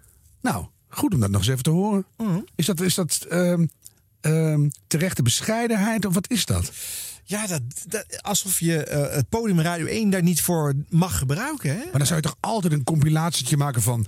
Ja, weet ik veel van, van één minuut historische radiomomenten uit die eeuw. Nee, maar dat zal nog Of- wel gedaan zijn op 31 Ja, december. maar dat, doe je toch als allerlaatste? En dan zeg je, dit was het. Tot het volgende millennium. Ja, maar en goed, dat is nu. eh, weet je, maar dan, ja, iets zou je dan denken. Ja, maar ik denk dus dat deze finale van 30 december is. Dus dat ze, wat, Oh, wat ja. zij zegt over 31 december, een speciale uitzending is. het Maar dus, dat is toch hun laatste. Dus het is niet Ja. echt een millenniumwissel, klopt. nee, ja, maar het is wel de laatste oog in de 20e Ja, eeuw. dan moet je toch iets, Ja. iets, iets.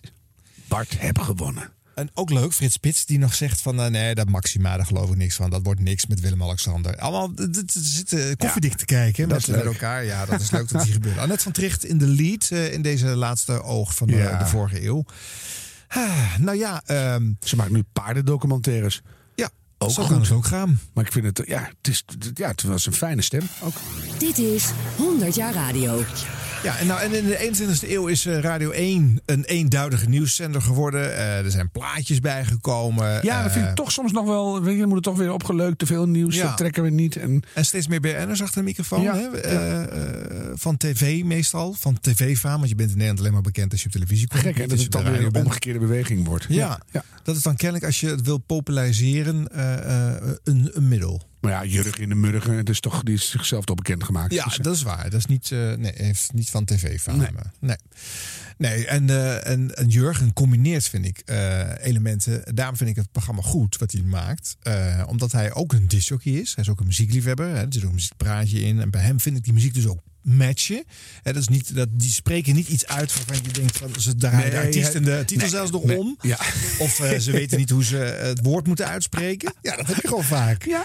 En, eh, dus dat geloof ik bij hem. En hij jogt het nieuws. Hij, hij, hij Het een rondom de actualiteit. En heeft het, maar dan die malle plaatjes, het het hoeft niet altijd hoor. Nee, nou ja. Klein stukje misschien, maar... Ik denk dat, ja, ik denk dat er veel programma's zijn waar het niet bij hoeft. En eh zo'n Radio 1 Journaal, wat toch het centrum van de actualiteiten in zich heeft, zou zo urgent moeten zijn dat er eigenlijk geen tijd is voor muziek. Nou, plus dat je ook lang niet altijd in deze vluchtige, hectische red race maatschappij daar altijd maar heel lang naar luistert. Nee. Dus ik wil best in een half uur tijd gewoon al het nieuws gehad hebben. Maar en eh, dan krijg ik alsmaar eh, plaatjes. Als je een plaatje krijgt, ga je dan naar de buren? Ga je dan luisteren bij eh, BNR, hoe het nieuws, hoe het nieuws daar zit? Het is nog erger. Ja, wat dan? Ik doe altijd eerst BNR. Oh. En dan, ja, ik werk daar zelf, dus ik wil even de collega's Is horen. dat om die reden? Nou, dat is het wel mee begonnen. Maar Ja. het, het geeft ook wel enorm fijn snel het nieuws allemaal achter Ja, elkaar. ja. En ik vind dat ze goed zijn in sommige dingen. En eh, als er iets komt waarvan ik denk dit dubbelt of eh, geen zin in, dan ga ik heel snel naar de Radio 1. Ja. Maar de, met name de ochtendspits en eh, de avondspits is gewoon lekker op BNR. Ja, nou ik begin toch wel, moet ik bekennen, meestal bij Radio 1 als ik eh actualiteiten honger zou hebben. Eh, maar dan kom ik daar heel snel in iets met sport en dan ben ik altijd weg, want dat vind ik namelijk niet interessant. Dus ik vind die combi nieuws en sport gewoon een hele ingewikkelde.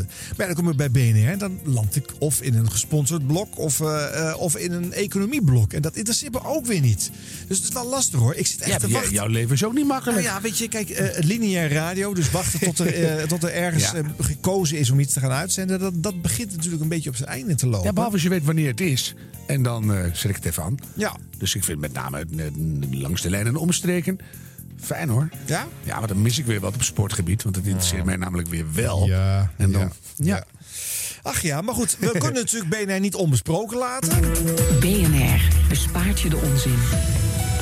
PVV en VVD zijn akkoord met de regeerafspraak. Het wachten is op het CDA. Mark Rutte gaat ervan uit dat ook die instemmen. Ik heb groot vertrouwen in eh, Maxime Verhagen, maar ook in eh, de bestuurskracht van het CDA. Ik denk wel dat doordat BNR er is, We gaan niet inhoudelijk reageren op wat hier gezegd wordt. Maar, Ja, nee, sorry. eh, ik denk wel dat doordat BNR er is, Radio 1 beter is geworden. Hè? Van concurrentie word je meestal beter. Eh, dan ga je harder lopen, dan wil je je meer onderscheiden. Eh, de snelheid en de stijlvormen van BNR hebben ook echt wel eh, eh, bij Radio 1 zijn effect eh, gehad. Nu eh, beïnvloeden ze elkaar, maar eh, ja, BNR is wel altijd het kleintje gebleven. Maakt andere keuzes, heeft een andere reden tot bestaan. Dan moet natuurlijk de broek zelf ophouden. Dus Zo. dan, dan ga je andere dingen doen. Ja, dan moet je heel creatief zijn hoor. Ja. Want dat is en best, dat is eh, lastig, hè? Met best actualiteiten, met nieuws, eh, eh, geld verdienen. Maar het mooie is dat je dan, eh, als je dan eh, de radio hoort, denk je goed gedaan. Eh, als, je, als je dat vindt. Maar dan zie je eh, s s'avonds even naar het journaal te kijken of naar allerlei andere dingen. Je ziet altijd die gele plopkap van BNR erbij. Ja. Dus we zijn er altijd wel. Ja, dat is waar. Dus dat is echt, daar heb ik toch een soort respect voor. Dan denk ik, ja jongens, dat kost het allemaal wel niet. Zo'n zo'n zo'n vliegende kiep die daar de hele tijd in Den Haag rondhangt. En toch is het er. Ja. Maar ja, je zal wel moeten, als dan ben je echt oude koek. Maar eh, ja, doe Nou. eens goed. Even wat geluid nog van BNR. Oké, Meijner Schut, dankjewel. Straks vanaf drie uur met eh, de Nationale Autoshow hier op BNR. Zojuist hoorden wij de pitch van Christian Solser van Tickets. Nu is het eh, de beurt inzaken doen met aan Martijn Versteeg van Ilerna. Spreek je het goed uit? Elerna. Het is Elerna. Elerna. Jouw 60 seconden gaan nu in. Dankjewel. Eh vorig jaar zijn wij langs middelbare scholen gegaan en die vertelden ons dat ze heel graag willen overstappen van boeken naar digitale lesmaterialen. Ik denk dat het belangrijkste is dat je goed luistert naar die markt. Eh, docenten die, die willen niet het idee hebben dat iets gepusht wordt. Dat is echt het fundam- fundament van ons bedrijf. Is dat wij heel erg goed luisteren naar wat willen mensen zelf. Kijk, er zijn 63.500 onderwijsprofessionals. Zeg maar docenten. Die moet je niet gaan opleggen, zo moet je onderwijs geven. Ik heb, ik heb niet verstand van onderwijs. Ik, ik kan mensen binden. Zijn, zijn die docenten echt je klant of zijn dat de, de scholen op zich? Ik denk dat je drie mensen hebt, want je hebt natuurlijk ook de leerling. Dus we maken het voor de leerling ook leuk. Maar de docent is de hoofdgebruiker en die is het belangrijkste voor ons. Carlo, iemand die jouw eh, filosofie eh, hanteert. Hè? Klanttevredenheid, dat is, eh, is key hè? Ja, met een heel groot enthousiasme, dus eh, dat belooft wat. Ja. eh. Martijn Versteeg van eh, Elerne, heel veel succes hiermee. Wanneer, volgende maand ga je live hè, met die acht scholen. Nee, we hebben volgende maand start onze pilot. En, of eigenlijk over twee maanden start onze pilot. Volgende maand hebben we definitief die tien scholen. En volgend jaar starten we de pilot. Waarbij dus echt gewoon klassen op dagelijkse basis met dit product gaan werken. Heel veel succes daarmee. Eh na afloop van succes. deze uitzending nog eventjes eh, bij Don Ginsel langs. Dan komt het eh, ongetwijfeld eh, goed. En daarmee zijn wij zo langzamerhand aan het einde gekomen van, eh, van deze uitzending van eh, Zaken doen met Ruud Hendricks. Dank aan eh, mijn hoofdgast van vandaag, Carlo Begijn. Heel Graag veel gedaan. succes met eh Brand New Day. Heb je nog grote plannen voor vanmiddag of niet? Of, Voor vanmiddag heb ik geen groot plan Het, zit erop. Lekker Ja. rustig aan eh, naar het weekend toe. Don Ginsel, dank voor jouw komst in de beoordeling van onze start-ups. Wij zijn er maandag weer, dan met Rens de Jong. Hij gaat in gesprek met eh, Tom Roes van de Munkhoff Groep. En dat bedrijf heeft de business travel onderdelen van OAT overgenomen. Het failliete OAT, dat weet u wel. Ik wens u een eh, geweldig weekend met hopelijk eh, weer goede zaken in de volgende week. Tot ziens. Zaken doen met wordt mede mogelijk gemaakt door. Wie was het eigenlijk? Eh, dit was Ruud Hendricks Ja, aan het begin. Ja, Ja, ja, ja. Ja, ja, ook zo'n fijne stem. Ja, Ja. Eh, die bracht ooit Veronica Nieuwsradio. Hè? Het nieuws in een half uur. Eh, eh, dus meer to the point en kortere quotes. En nou ja, goed, die heeft wel een omslag veroorzaakt. Ja, die, die familie was natuurlijk uiteindelijk linksom of rechtsom wel een keer gekomen. Hij was degene die hem dan het eerst naar de Nederlandse radio bracht. En dat maakt het cirkeltje eigenlijk aardig rond, Harm. En dan nu nog een gewetensvraag. in welke mate blijft radio in de lead als het gaat om het eerst het nieuws brengen? Ja, Ja. dat is eigenlijk al niet meer. Hè? Nee. Het is allemaal social media, online, Twitter, weet ik veel. Ja. Het is allemaal sneller.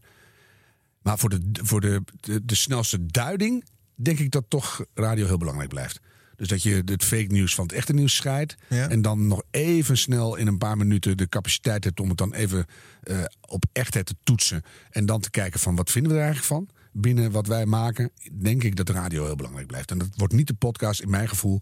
Die, die wordt steeds belangrijker. Ja. Maar eh, voor, voor het echte, wat, wat is er aan de hand in de wereld en nu duiden we dat? Dat is tv te traag of ga je toch niet op, op, op nu.nl hele filmpjes zitten afkijken? Tenminste, ik ben de ouderwets in. Heel soms doe ik tegen een filmpje aan, meestal niet. En gewoon lekker even de radio. Ja hoor. Ja, ik toch twijfel ik daarover. Want ik moet wel zeggen dat sinds de eh, Golfoorlog eh, herinner ik mij dat mensen de tv gingen aanzetten. Die werd ook voor het eerst in beeld gebracht, namelijk hè, die oorlog. Wat Onder de absurd tafel. was. Ja, ja. En, eh, en dat, dat is de eerste neiging toch is om beeld aan te knallen. Dat radio die rol toch al behoorlijk eh Ja, heeft verloren. Dat is er vaak niet. Behalve bij echt, eh, ongoing leading dingen. Nou, maar iedereen staat nu overal met zijn mobiel. eh, ja, er is ontzettend veel beeld. Ja, soms maar- moet je even wachten voordat Ja. het er is. Ja, maar dan haakt televisie net iets lager nader aan. Dan hebben ze alleen maar een kaartje van waar het speelt. Of een algemene stokfoto bij het onderwerp. ja. Of een verslaggever aan een telefoon. Maar dat eh. zijn bij nationale rampen en internationale grote dingen. Dan Ja. is er vaak wel een special bulletin. Of dan, eh, Ja. dan wordt er even aandacht aan besteed. Maar gewoon voor het lopende nieuws.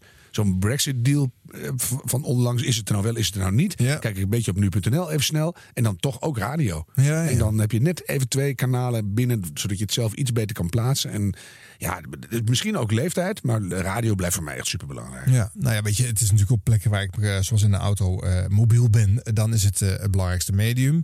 En uiteraard is eh, eh, de, de lineaire radio voor het nu. Dus is actualiteit belangrijk. Alle muziekzenders hebben tenslotte ook heel veel bulletins. Hè, ook vaak op het half uur en op het hele uur. Dat is nog steeds onderdeel van elk muziek en ook elk jongerenstation. Maar die zijn een belangrijk ding als ik mobiel ben. Ja. En elke keer als ik zonder chauffeur rij, Ja. en dat is altijd, dan eh, vind ik het toch heel fijn dat de radio is. Ja. Ik ben, ik ben ooit een keer, ik heb het misschien wel eens eerder verteld, met 180 langs Utrecht gescheurd omdat het Nederlands elftal speelde. Er was niemand op straat. Nee. En door die belachelijke Jack van Gelder. Was zo spannend. Het bleek achteraf best wel mee te vallen. Toen ik het in het echt zag. Maar radio heeft gewoon echt kwaliteiten daarin. Van wat is er nu in de wereld gaande. Ja, heerlijk. Eh, en omdat het zo één op één is, hè, onthoud je dat op een of andere manier ook meer. Je wordt niet afgeleid. Nee. Het komt er direct in de, in de diamolen terecht. je maakt je ook. eigen beelden bij. Dus, Vind ik ook. Ja. Oké, nou ja, weet je, eh, nieuwsradio zal altijd blijven. Ik moet ook wel weer nuanceren. Eh, er zijn, eh, ik werk zelf in een journalistieke organisatie. Hè, hier bij eh, NH Media. Op NH Radio zit ook veel actualiteit, veel Mhm. nieuws. Eh, maar ik zie wel dat de markt van de hele radio is eh 90% amusement slash muziek. Er is maar zo'n 10% eh, bereid eh, te, of, of te verleiden om naar informatieve radio te luisteren. Ja, ja. En dat wordt nog eens een keertje bij Radio 1 ook opgehoogd doordat er sportradio op zit. Waar in het weekend ook veel mensen speciaal voor inschakelen. Mhm. Die dan niet per se door de week naar die actualiteiten luisteren. Het is dus ook maar een stukje, een klein stukje van de markt. Je ziet het verschuiven. Hè? Ja. In Amerika is de jeugd die de Daily Show kijkt. Dat is voor hen de enige bron tot het dagelijkse nieuws. Ja. In de vorm van eh lollige satire en grapjes. Ja, Dus, op, eh, op een ander podium. Ja. Ja, maar ik denk dat dat terugkomt. Naarmate de wereld complexer wordt en het belangrijk is om duiding te krijgen, ga je dat toch terugzoeken als je iets ouder wordt. Dus uh, zou die kinderen aan de rocket hangen? Hoe, hoe zat het ook alweer met die wereld? ik ga niet naar Lowlands, maar wat moet ik wel? Nou, dan heb je informatie nodig. Een mooi slotbeeld. Harmenens. Ik weet niet of het klopt, maar het klonk intelligent. En daar doen we het Oh. voor. Oh jee. Aan dit programma werkte mee. Ja, wie deed er eigenlijk mee? Edwin Wendt, denk ik. Zeker deed hij dat. Ja, toch? Ja, natuurlijk. En Alexander Pielistikker. Pielistikker. Ja. Arjan Snijders. Uh, Harmenus. Check. Ja. En uh, Bart Schutten. Die ook. En uh, Dirk de Boer. En ik denk dat we er dan wel een beetje zijn. Nee, Ja, natuurlijk toch? niet. We Oh, hebben nog... Uh... Oh. 100 jaar radio wordt gemaakt in samenwerking met www.jingleweb.nl. Het genootschap Radio Jingles and Tunes. Acht minuten over vijf, u luistert naar het Radio 1-journaal. Paars heeft afgedaan. De Haagse politiek vermag nog weinigen te boeien... en staat bovendien met de mond vol tanden tegenover het verschijnsel fortuin. Nieuw politiek geluk wordt gezocht in de term leefbaar. Radio 1. Nieuws en sport, daar adverteren we mee en dat maken we ook waar, denk ik. Met uh, een, een iets groter accent op nieuws. En dan komt de sport. En wat er natuurlijk bij hoort, de achtergronden. Zowel voor de sport als voor het nieuws. Jan Westerhof, zendercoördinator. Radio 1. NCRV. Tot twee uur, Jos Freulich met Stand.nl. Goedemiddag, drie minuten over half twee is het. Van harte welkom bij Stand.nl. Welkom op Radio 1. Welkom ook de kijkers op Nederland 1. Iedereen die uit het leven wil stappen, maar niet voor de euthanasieregeling in aanmerking komt... Moet Jan Westerhof. Even een stelling. Plaatjes horen eigenlijk niet op Radio 1. Nee, vind ik niet. Uh, maar het is wel uh, secundair. En dat betekent niet dat ik vind dat, dat je niet naar de kwaliteit van die plaatjes moet kijken. Uh, in mijn optiek is het ondersteunend. Uh, kan niemand eindeloos geconcentreerd luisteren naar gesproken woord. En moet je het gebruiken om af en toe de luisteraar wat lucht te geven. En om als markering. Dus het is een vormgevingskwestie voor mij op Radio 1. Um, ik vind niet dat Radio 1 een muziekopdracht heeft. En een discussie die we bijvoorbeeld voeren ehm, is, moet muziek nou ook een item zijn? Eh, wat je nou hoort op Radio 1 op dit moment bij de ochtenden. Daar wordt muziek gezocht dat bij een onderwerp past. Ehm, daar ben ik het gewoon niet mee eens. Dus eh, ik kan geïnteresseerd zijn in nieuws over Turkije, maar ik wil daarna niet een Turkse plaat horen. Dus ik vind dat je dan weer een plaat moet draaien die voor een vrij groot publiek even wat ontspanning biedt voordat je naar het volgende onderwerp gaat. Een veronderstelling. Er wordt nog steeds met enig hoongelach gekeken naar de eh, eh, beperkte luistercijfers van de concurrent Business News Radio. Nou, je nou, ik weet niet of het over mij, maar ik heb nooit gehoon, hoon gelacht. Hoon gelachen. Wat is het? gelachen zelfs niet eens. Er staan gehoond. Nou ja, het, is, het stelt niet veel voor. Het is 0,2, dus dat is nog minder dan van 77 AM. En ze zit op de FM. Wat je erbij kunt zeggen, is dat ze nog niet een compleet FM-pakket hebben. Dus maar een beperkt deel van het land te beluisteren zijn. Maar ik geloof ook niet in hun formule. Ik geloof nooit dat je een groot publiek met deze formule zult bereiken. En uh, ja, ik heb daar geen leedvermaak over. Uh, want er zijn gewoon serieuze mensen bezig om proberen een leuk radiostation te maken. En uh, ik, ik, gun ze zeer het succes hoor. Ik zou het niet eens slecht vinden als er een, een goede concurrent zou komen. Ja, dat hoor ik altijd. Hè. Men, vindt het, men moedigt het wel aan, maar als het eenmaal zover is, dan, dan wordt het toch anders weer gezien. Als het ervan komt. Hoezo? Want daar heb je nog geen bewijs van. Het is toch, het is toch goed om in een, uh, met enige mate in een wat competitieve omgeving te zitten. Dat, dat scherpt toch mensen om beter te presteren. Zo, zo zit jij en ik toch ook in elkaar. Dus als je me allemaal hele aardige vragen stelt, dan krijg je een heel tam gesprek. Als je me prikkelt, dan uh, doe ik ook mijn best. Nou, vind ik niet slecht als er een, uh, een goed nieuwsstation komt. Maar ik, ik besef ook, omdat ik ook een beetje kan rekenen dat het een enorme klus is om met reclamegeld een goed nieuwsstation te financieren. Als je naar Radio 1 luistert, dan een van de sterke dingen vind ik bijvoorbeeld het buitenlandse correspondentennet. Wat er ook ter wereld gebeurt, we hebben de eigen mensen zitten. En, en zoals in het Midden-Oosten zitten ze zelfs twee. Van de Palestijnse en Israëlische kant wordt, wordt die situatie daar uh, geobserveerd. Um, dat, dat kost ongelooflijk veel geld. Um, en ik moet er nog zien dat een commercieel nieuwsstation dat ook zal doen. Je ziet het bij Business News Radio. Als zij nieuws uit het buitenland hebben, dan hebben ze vaak betrokkenen aan de telefoon. Hebben ze daar niet een redacteur zitten of een correspondent. Dan is degene die uh, subject is in dat nieuws, uh, doet verslag. Nou ja, dat, dat, dat, dat heeft toch in journalistiek opzicht, is dat niet goed. Zo zich in het Pentagon boorde. Het ministerie van Defensie houdt pottenkijkers op grote afstand... maar correspondent Tim Overdiek mocht toch even binnen de afzetting. Een militaire helikopter scheert over het Pentagon. Alsof hij nieuwsgierig is naar wat er aan de zuidzijde van het ministerie gebeurt. Alleen als je je ogen sluit en heel goed terugdenkt aan 11 september... alleen dan hoor je weer de sirenes. Niet dat er herinneringen genoeg zijn aan de aanslag. Een stenen plakkaat bijvoorbeeld, maar daarop de ferme woorden van Bush. Uitgesproken op 11 september. Terrorist attacks can shake the foundations of our biggest buildings, but they cannot touch the foundation of America. Dat plakkaat staat aan de voet van het gerenoveerde deel van het Pentagon. Het is een extra motivatie voor de bouwvakkers, zegt supervisor Major Evie. Elke plek, zegt hij, heeft hier zijn eigen motto.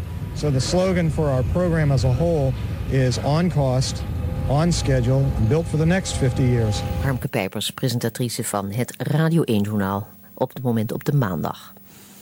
Is dat ook gelijk het leukste programma om te doen op Radio 1? Maar wat mij betreft eigenlijk wel. Want ik vind die afwisseling, dat, dat hele vluchtige ervan, dat vind ik eigenlijk leuk.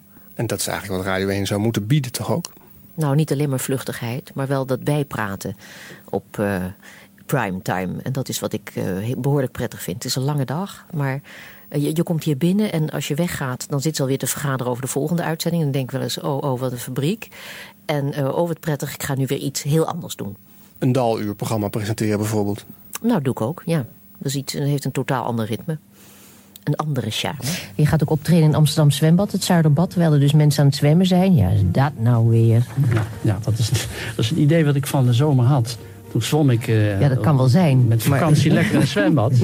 ik dacht, wat zou het leuk zijn als je zwemt... en, en, en je hebt dus een, een goed, een goed jazzkwartet dat zit te spelen... terwijl jij lekker zwemt. Ja, en andersom. Dat denk ik nou nooit als ik zwem. Nee, nooit? Nee. Nou, dan moet je eens komen naar het Zuiderbad. Dan, uh, goed. Dan, dan kan je niet meer anders. Oké, okay, goed. Zeg, we hebben jou gevraagd voor je favoriete uh, keuze... je muziekstuk, gedicht, roman, passage mee te nemen. Wat is het geworden? Voor jou privé is het leuk dat je beide disciplines mag uitvoeren. Maar waar gaat je voorkeur naar uit als luisteraar van deze zender? Nou, toch wel heel erg dat bijpraten, het nieuws. Dat eh, vind ik heel erg prettig. Luister ik wel eens naar de concurrent, Business News Radio. Ja, luister ik ook naar. Vooral s'avonds, vanwege de muziek. In de auto altijd business radio. Hele leuke muziek. En ja, ehm, nieuws luister ik ook wel naar. Ze hebben nog een lange weg te gaan hoor. Ja, is dat zo? Nou ja, vind ik wel. Ook qua presentatie hakkelt vaak. Is een beetje onbeholpen. Maar ik vind tot nu toe dat ze het heel goed doen hoor. Dat wel. Maar zij hebben de ambitie om een 24 uur nieuwszender te gaan maken. Radio 1 doet dat niet, want die heeft s'nachts uh, kerkdiensten, experimentele muziek, andere zaken. Zit jou dat niet dwars als programma maken? Nou, dwars zit het niet. Want kijk, zo'n ontwikkeling staat nooit op zichzelf. Als het blijkt te lopen of weet ik veel wat, als er, als er concurrentie nodig is, dan volgt dit ook wel weer. En is het pad weer geëffend. En wie dat doet, kan me niet schelen. Dit is de Roemruchte Radioreeks. En je bent ook een van de presentatrices die toch niet helemaal neutraal in dat programma staat. Ik vind dat prettig, een beetje kleuring. Maar krijg je daar de ruimte voor? En, en heb jij daar dezelfde ruimte als andere presentatoren? Ik krijg hier absoluut de ruimte voor. En uh, ik geloof dat alle presentatoren die ruimte krijgen. En dat het Radio 1-journaal uh, mij vaak laat weten van dat men juist dat graag wil. Ik geloof ook helemaal niet in uh, helemaal objectief nieuws. Die functie heeft natuurlijk het, het, het, nieuwsbulletin, zoals ik dat dan noem. Dat is een, een, een opsomming. En verder, ja, je zult altijd met de bagage en alles wat je hebt... zul je een vraag stellen en je kunt met je stem een heleboel doen... als je maar duidelijk laat blijken waar jij staat. En aan de andere kant is dit ook een heel dienstbaar baantje. En dan moet je ook niet tegenop zien dat soms is het nieuwsaanbod zodanig dat er helemaal niet om een plaatsbepaling van jou wordt gevraagd en niemand erom verlegen zit. En weer dan alsjeblieft je klep houden en gewoon netjes aan en afkondigen. Nou, dat doen wij dan.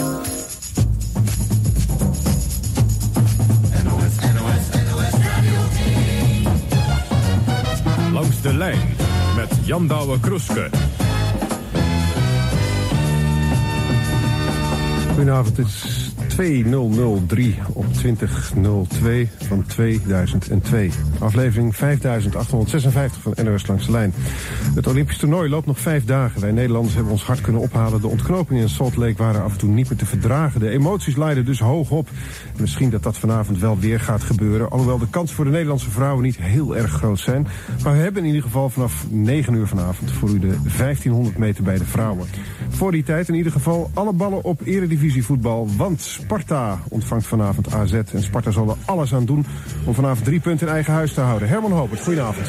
Goedenavond, Jan Douwe. Drie minuten zijn we onderweg. En het eerste doelpunt ligt al in het mandje. En wel aan de kant van... Mijn naam is Jan Douwe Kroeske. Ik ben uh, radio- en televisiemaker. Voor radio um, strekt mijn werk zich uit via Langs de Lijn bij de NOS woensdagavond richting uh, Kink FM op de zondagmiddag tussen 12 en 3. Sportradio is over het algemeen wel avontuurlijk om naar te luisteren. Dus het is misschien wel een hele mooie radiovorm. Ook. Het is ook heel avontuurlijk om te doen. Um, alhoewel heel veel woensdagavonden op elkaar lijken. Vooral als het Champions League seizoen is aangebroken. Want dan ga je integraal met uh, een Nederlandse deelnemer in de Champions League. En dan is het voor een presentator verdomde lastig om geconcentreerd te blijven. Ja. Want dat is het. Ja, als je meeluisteren en heel af en toe. Uh... Ja, als je mee zit te luisteren en er gebeurt voor jou als presentator niks, dan is het moeilijk om geconcentreerd te blijven. langs de lijn op één. Hey, uh, Radio 1 is de nieuws- en sportzender. Vind je dat een gelukkige combinatie? Is dat een hele logische combinatie voor een radiozender? Dat is een hele goede combinatie. Ja, zeker. Ja. In die volgorde ook, hè? nieuws- en ja. sportzender. Want ja, maar, ja. op het moment dat er een... Uh, uh, een wereldrel ergens plaatsvindt, dan vind ik dat je uh, linea recta alle sport terzijde moet gooien.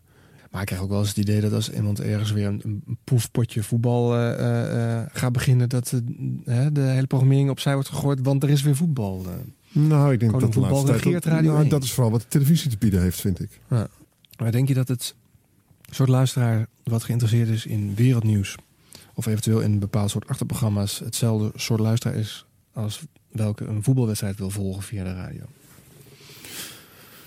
Uh, nee, zoals jij het nu zegt niet, denk ik. Maar uiteindelijk zijn het wel dingen die ons allemaal interesseren. Ik kan me nog herinneren dat er uh, voor de tweede keer bommen op Bagdad vielen.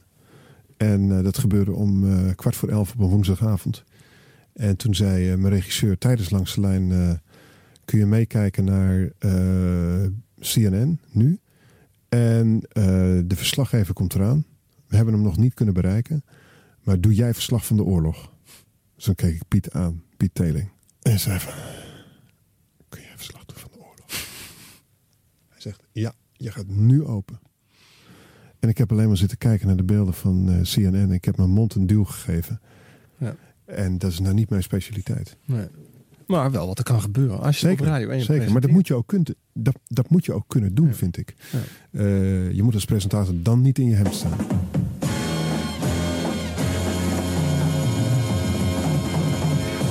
Herman van der Velde zocht de muziek uit. Zijn eerste keuze, Jonathan Richmond van de cd Jonathan Goes Country uit 1990. Well, welfare gal Een stukje Jonathan Richmond, want Eddie Jansen, jij hebt een doelpunt. Ja, we gaan vanavond plaatjes onderbreken. Sorry daarvoor. Arjen Robben, hij is nog in dienst. Van... Harmke Pijpers, presentatrice van het Radio 1-journaal. Jij en Clary Polak zijn ook een beetje naar buiten de boegbeelden geworden van, van de presentatrices die nog wel eens wat te mopperen hebben over die radiozender. Is dat een terecht etiket? Nee, te- mopperen. ehm, ja, ik, je wil natuurlijk altijd dat het harder gaat. En eh, ik wil steeds dat het allemaal nog beter gaat. En bijvoorbeeld dat de eh, secundaire arbeidsvoorwaarden, de status van het vak, waardoor mensen niet naar televisie weglopen om daar vervolgens regelnicht te worden, omdat dat nog iets beter betaald wordt. En eh, wat oudere journalisten, zoiets als journalistiek geheugen is belangrijk bij een krant en ook bij een radiozender, waar per definitie, omdat het allemaal zo vaak wijzigde tot nu toe, ook al zo weinig traditie is. Die zou hier kunnen ontstaan. Hè? Traditie en journalistiek geheugen is heel belangrijk. En dat vind ik dan te weinig. En ik heb ook absoluut mijn bekomst. Ik ben helemaal niet gecharmeerd van eh, correspondenten die koketteren met slecht Duits bijvoorbeeld. Je zorgt maar dat je het goed kan. En daar moet een cursus voor zijn. En dat is er allemaal niet. En dat vind ik klungelig. Want dat hoort er hier wel bij. NOS Radio 1 Journaal. Je had het net ook over het Radio 1-journaal. Alsof het een, plek, een persoon betreft. Maar aan, aan wat of wie denk jij als je het daarover hebt? Nou, nou nee, nee. Goh, het Radio 1-journaal. Als iets wat er moet zijn en wat zo langzamerhand zich steeds meer waarmaakt en zijn plek verdient. Ondanks het traditionele Hollandse gekanker. Er wordt hier ontzettend hard gewerkt. En laat mensen het maar weten. En dat kankeren, dat is zo Hollands. Verschrikkelijk. En dan nu. Van juryvoorzitter Paul van Liemt. Radio 1. De oude Piet van Tellingen, voormalig hoofdredacteur en NCRV'er... komt alle eer toe dat hij op deze zender het Radio 1-journaal van de grond heeft weten te tillen... en de omroepen op één lijn heeft verkregen. Alleen erg jammer dat die omroepbaasjes zo blijven hechten aan de identiteit in de daluren. Zet daar je beste mensen neer. Ga experimenteren met nieuw presentatietalent... en zorg dat je het nieuws op de voet blijft volgen. Het is voor veel luisteraars een bron van ergernis... om midden in eindeloos discussies over voor en tegen van euthanasie... of de mogelijkheden en onmogelijkheden van de intensieve veeteelt te vallen. Wat jammer dat deze zender geen concurrent heeft. Zendercoördinator Westerhof zegt wel heel flink dat hij graag in een competitieve omgeving verkeert, omdat hij dan meer geprikkeld wordt, want met tamme vragen in een interview kan hij ook niks. Maar ik weet uit ervaring dat hij heel leuk snel op de kast zit na een paar speelde prikjes. Zo word je als argeloze luisteraar weer eens belazerd waar je bij staat. Het Radio 1-journaal, dat moet echt benadrukt. Een geoliede machine, dat is het, waar uitstekende journalisten werken. Maar wat jammer nou dat het type Jeroen Wielaert... het type met lef en originele ideeën zo spaarzaam te horen is. Het zou kleur aan de zender geven. In de nieuwe adjunct Jan Mom heb ik, zeker wat dit betreft, veel vertrouwen. Die lijkt me niet bang voor lastige mannen en vrouwen. Maar zou hij de klacht van Harmke Pijpers ook gehoord hebben? Radiojournalisten die koketteren met een gebrekkige talenkennis. Geen cursus als je slecht Duits spreekt. Hoe is het mogelijk? En ik maar denken dat de publieke omroep bulk van het geld en hoge kwaliteitsmaatstaven aanlegt. Auf Wiedersehen. Radio 1 een 7.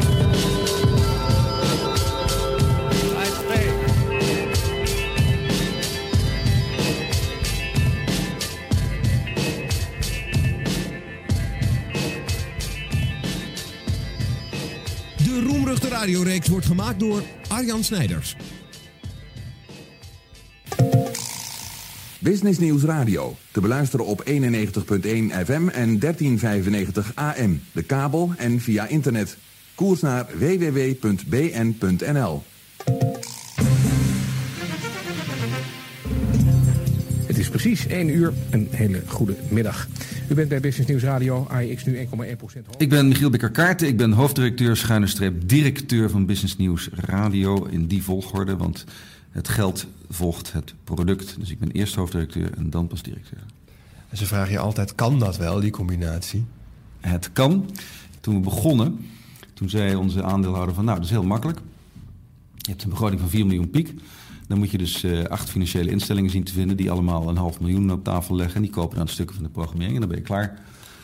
Toen heb ik gedacht van nee, dat moesten we dus maar niet doen. We gaan gewoon secondes verkopen. We hebben een onafhankelijke redactie. We maken gewoon nieuws. En dan moeten die adverteerders maar bekijken of ze daar uh, graag bij willen adverteren. Dankjewel Frans Middendorf. Straks dus uh, kwart voor twee nieuw beursnieuws. Uw carrière op de rit, uw sociale leven op peil... maar u bent te druk om serieus te zoeken naar een partner. Voor u is er nu... Ik ben Ron Bisschop en ik presenteer uh, op alle werkdagen op Business Nieuws Radio. Dat is wel een leuke zender, Ron. Dat is een leuke zender, want het is uh, nou, niet de eerste, maar wat mij betreft doet er wel de beste poging om uh, een alternatief te bieden voor uh, die andere informatieve zender Radio 1. En wij zitten er ook niet in plaats van. Het is gewoon een alternatief. En wij brengen dus een beetje ja, een soort teletext op de radio, noem ik het maar. Al het nieuws in 20 minuten, wat steeds wordt ververst. Wat op teletext ook gebeurt. Ja. Dus niet vijf kwartier over Jurk Heider bijvoorbeeld. Daar zijn weer andere zenders voor. Ja. Je hebt ook een andere poging meegemaakt, Veronica Nieuwsradio. Ja. Kan je wat verschillen noemen ten opzichte van hoe het hier aangepakt is? Nou, de verschillen waren tweeërlei. Enerzijds uh, organisatorisch. Het was daar veel te groot opgezet. Het kostte echt miljoenen per maand. Nou, dat kan natuurlijk niet. Er stonden tien leaseauto's voor de deur... terwijl de verslaggevers hun onderwerpjes liever telefonisch afdeden. Dus dat is een beetje zonde van het geld. Uh, mensen die er ook in investeerden, zoals Quotes, die gooiden ook geld in een bodemloze put. Dus dat zag je eigenlijk al van begin af aan uh, mislukken. Ja, en VNR is gewoon binnen negen maanden ten onder gegaan aan zijn eigen capsoles, heeft Theo van Gogh een keer gezegd. Daar ben ik het eigenlijk wel mee eens. Business News heeft van meter van gezegd, wij gaan het anders doen. Met zo min mogelijk mensen. Nou, dat was ook niet alles. Dus in de loop der tijden is de organisatie toch alweer uitgegroeid van 26 naar 70 man op dit moment. En daar moeten we het wel mee kunnen redden. Uh, nou heb jij ook nog in ditzelfde pand gewerkt bij de zender die hiervoor die middengolffrequentie bestierde, Talk Radio.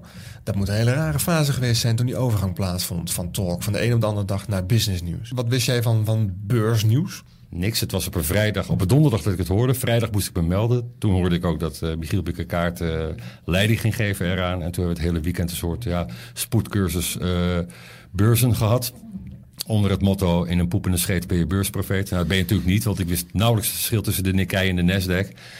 Uh, maar gewoon een aantal basisbegrippen moesten we ons toen even snel eigen maken. En uh, ja, maandag was het gewoon uh, beginnen maar. Maar echt als een kat in een vreemd pakhuis. Het heeft mij een maand of drie gekost voor ik een beetje wist waar ik het over had. Verkeersinformatie, tien voor, tien over en op het half uur.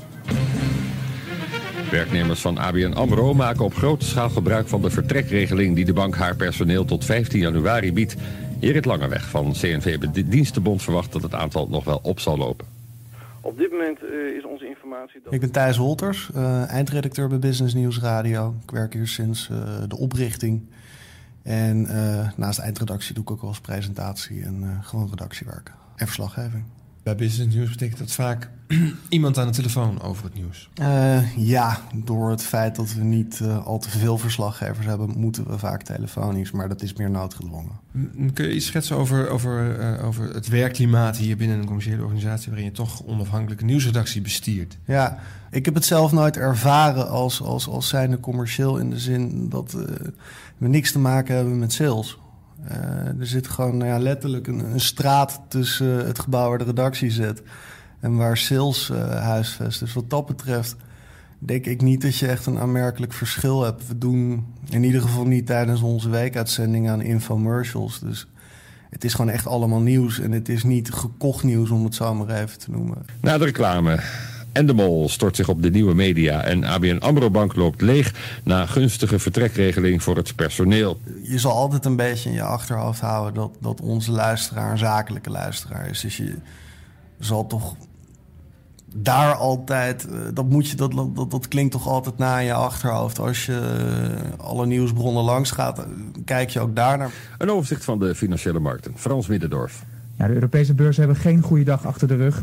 De verliest vandaag 1,1 procent. 493 punten staat de hoofdindex en de midcap staat een half procentje lager op 497 punten. Negatieve cijfers, uh, rode cijfers, zo, u wil, voor de van Libertel staat nu, eens even kijken, 3,9% lager op 10 euro rond. Ja, ik ben uh, Koen de Recht, uh, sinds anderhalf jaar betrokken bij dit station en sinds een jaar algemeen verslaggever. Dus jij bent een van die weinigen die namens Business News door het land vliegt? Ja, ik heb uh, twee collega's in Den Haag en uh, op uh, wisselbasis iemand van de financiële redactie die ook op pad gaat. En ja, ik doe alles eigenlijk, behalve over het algemeen politiek en zware economische onderwerpen, want daar gaan zij naartoe. Maar ik schroom ook niet om daarbij te gaan staan. Maar in principe doe ik nou, van Lutjebroek tot aan Maastricht de verslaggeving. Het is misschien een moeilijke vraag, maar het ging natuurlijk al een tijdje wat minder goed uh, met meneer Heineken. Is er ook overleg geweest tussen Heineken NV en Heineken Holding daarover? Van hoe moet het verder af? Ja, dat is duidelijk. Dus het komt nu wel voor dat jij plekken bent waar Radio 1 verslaggever staat en jij ook. En om de beurt ga je diezelfde interviewen. Dat gebeurt altijd. Uh, ik, omdat ik natuurlijk de enige algemeen verslaggever ben, uh, moet ik zeer spaarzaam omgaan met mijn tijd en met mijn, uh, met mijn kunde. En dan moet ik ja, gewoon de keuzes maken. En dat betekent dus dat je altijd naar de grote onderwerpen gaat, waar dus ook RTL, NOS en de hele mikmak staat. Nou, en ja, ik maak inmiddels deel uit van het, uh, van het, van het perscore wat er altijd is. En uh, dan heb je een eigen plekje in. Dus ik sta inderdaad vaak of net voor of net na Radio 1. Het ligt eraan hoe, dat, uh, hoe, hoe, de deadlines liggen. En de Mol wil vooral nieuwe toepassingen bedenken voor de combinatie internet, mobiele telefonie en televisie. U hoort woordvoerder Thomas Notermans. Wij denken dat voor onze toekomst... Thijs Holters, eindredacteur bij Business News Radio. Als ik de, de, de interviews en de, en de, manier waarop geïnterviewd wordt beluister hier, dan, dan valt me op dat er een vrij milde toon wordt aangeslagen en de geïnterviewde behoorlijk de ruimte krijgt om zijn eigen verhaal kwijt te kunnen. Is dat een juiste analyse? Uh, ik denk dat dat op zich wel klopt. Uh, juist omdat we, zijn wel kritisch naar, naar de, onze geïnterviewde toe. Alleen uh, juist vanwege het format, omdat het allemaal iets meer hapklare brokken moeten zijn is er wat minder uh, ruimte voor de confrontatie. Dat klopt. Maar ik denk dat we gewoon echt meer uh, een doorgeefluik zijn. Ja, confrontatie bijvoorbeeld, je, je zal hier nooit een discussie horen tussen twee gasten, om er iets te noemen. Of tussen twee uh, geïnterviewden. Juist ook vanwege het format. Het moet snappy en snel zijn. En ja, dan is het moeilijk om op zo'n manier een discussie te voeren. Dit is de Roemruchte Radioreeks. Ik ben Michiel Bikker-Kaarten. In Hilversum, ook op deze zender Radio 1, uh, kijk men vooral naar kijk- en luistercijfers. Hè? En dan staat er bij Business News Radio altijd 0,2%. Dat lijkt zo marginaal, daar hoef je niet druk om te maken. Mm. En jij staat dan altijd hard te roepen, uh, dat is niet waar, zo werkt het niet. We maken hier winst, het gaat hartstikke goed met de tent. Kun je dat nou eens goed uitleggen? Ja. Waarom zijn luistercijfers uitgevonden? Vraagteken. Om te weten uh, hoeveel men luistert om er vervolgens adverteerders op kwijt te kunnen. Juist, dus ze zijn gemaakt voor de adverteerders. Niet voor de bevrediging van de makers van de programma's. Juist. Nou, die adverteerders van ons, merkwaardig genoeg, ik snap dat zelf ook niet, die adverteren bij ons. Ook al is er 0,2%. En komen weer terug om te adverteren bij ons. En komen dan nog een keer terug. En vertellen hun vriendjes van, god, ik heb toch geadverteerd bij Business News Radio. Ik heb daar toch een respons op gekregen. Zeg, dat wil je niet weten. Het kost helemaal niks. moet je doen. Met andere woorden, die luistercijfers die wij allemaal citeren, dat is van één bron, van het CLO. Dat is maar één bron. Adverteerders, bedrijven en mediabureaus doen hun eigen onderzoek. Ze meten de respons. En die respons bij ons die is hoog. Dus kort samengevat, de adverteerders malen niet om die luistercijfers. Die weten wel beter. En dus hoeven wij er ook niet om te malen. De haast voor de hand liggende vraag is waarom doen nog mee aan het onderzoek eigenlijk? Omdat als je je daaruit terugtrekt, dat is dat een soort van zwaktebod. En dan ben je een beetje ja, van het jongetje dat zich van het schoolplein terugtrekt en eh, niet mee wil doen omdat de scheidsrechter zo flauw is. Elke maandagavond live jazz van 10 uur s avonds tot 12 uur s'nachts. Gepresenteerd door Hans Dulfer en Alexander Weets. Zijn jullie op 11 september eigenlijk langer doorgegaan? Want normaal om 8 uur moeten jullie programma stoppen om jazz uit te gaan Uh, wij zijn dat verplicht om dan te stoppen met nieuws. We zijn wel langer doorgegaan. Tot middernacht zijn we doorgegaan met uitgebreide bulletins. Maar verder zijn we niet gegaan. Ja, god. Het is natuurlijk vreselijk jammer. En uh, als ja, hier een gebouw vol met mensen die zeiden van... Jee, we moeten doorgaan. Dit is. Ik zei, ja, dat is allemaal leuk en aardig. Maar daar zijn we dus simpelweg niet op ingericht. Wij zijn een organisatie die is ingericht op het maken van vijf dagen per week 14 uur per dag live nieuws. Maar niet meer dan dat. Het is niet anders. Zodra we de kans krijgen, gaan we uitbreiden naar bulletins s'avonds in de nacht en dan naar 24 uur. Ik heb al publiekelijk gezegd, wij moeten een 24 uur zender zijn. Zodra we van de overheid het groene licht krijgen, gaan we dat ook doen. Dat is een keiharde belofte van mij. Maar op dit moment is die organisatie daar ook niet op ingericht. Ben Ron Bisschop. wat vind jij nou het sterkste punt van Business News ten opzichte van de concurrent Radio 1? Nou, ten eerste, hoewel ik er zelf eerst tegen was, uh, dat er dus geen muziek uh, tussendoor gedraaid wordt, uh, gedraaid wordt. Dat doen we s'avonds en s'nachts wel. Dat is ook een verplichting, omdat de FM-zenders van JFK waren. Maar overdag alleen nieuws. Daar had ik in het begin een beetje moeite mee. Hoe krijg je dat in godsnaam vol? maar het belangrijkste voordeel vind ik dat je echt, en dat hoor ik ook van mensen uit het vak, maar ook van gewone luisteraars, dat je in 20 minuten ook echt wordt bijgepraat. In 20 minuten weet je wat er in de wereld gebeurt. Ja, en als je in bepaalde daluren naar Radio 1 luistert, dan uh, kan het een special zijn over één onderwerp. Maar dan heb je totaal geen idee uh, hoe het met Sabena staat of met Mimico. Dat hoor je bij ons wel altijd binnen het half uur. Dus dat vind ik een belangrijk voordeel. We hoeven niet eerst naar een zendercoördinator en we hoeven niet eerst over vijf schrijven voordat we een besluit kunnen nemen. Als ik eindredactie doe, mag ik besluiten van we gaan het doen, want ik vind dit groot nieuws. Dan hoef ik niet eerst met mijn hoofdredacteur of met mijn adjunct overleggen. Ik vertrouw gewoon in jouw oordeel en ik denk Radio 1-medewerkers daarop best heel nieuws zouden kunnen zijn. Mijn doel is binnen vier jaar dit gewoon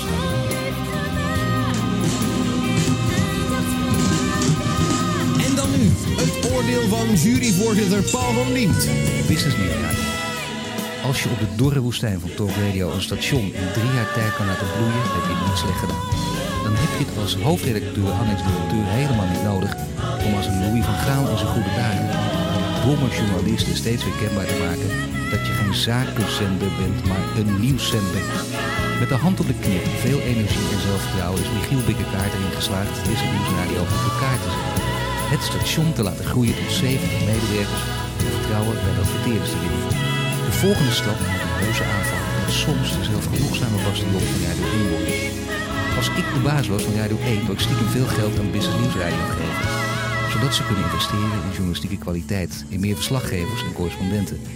En ik zou pleiten voor een veel beter frequentiepakket voor Business News Radio. Pas dan schrikken de publieken echt wakker en maken ze gewoon een nieuwszender van Radio 1. Zonder die vaak stomzinnige daluren. En zonder al die elkaar afgunstig bedoelende omroepbaasjes, daar heb je ze weer. Dan ook zal Business News Radio beseffen dat het ook zo goed weer niet is als haar baas voortdurend voorspiegelt. Een presentator die zich op een livezender verspreekt is geen ramp en geeft er zelfs enige charme aan. Maar presentatoren die klemtonen verkeerd leggen, overduidelijk een gebrek aan professionele training etaleren en een stevig gesprek niet aankunnen omdat ze het eenvoudig aan kennis en dus geloofwaardigheid ontbreekt, zijn of lui of nog zelfgenoegzamer dan hun collega's op Radio 1. Als Business Nieuwsradio in kwaliteit investeert, rechtvaardigt het een voorname behandeling door de politiek. Ligt samenwerking met de Holland Media Groep. Ziet tv-pendant RTL Z voorhanden en mag wat mij betreft de tijd af en toe gerust een herkenbaar muziekje worden gedraaid. Business Nieuwsradio een 7.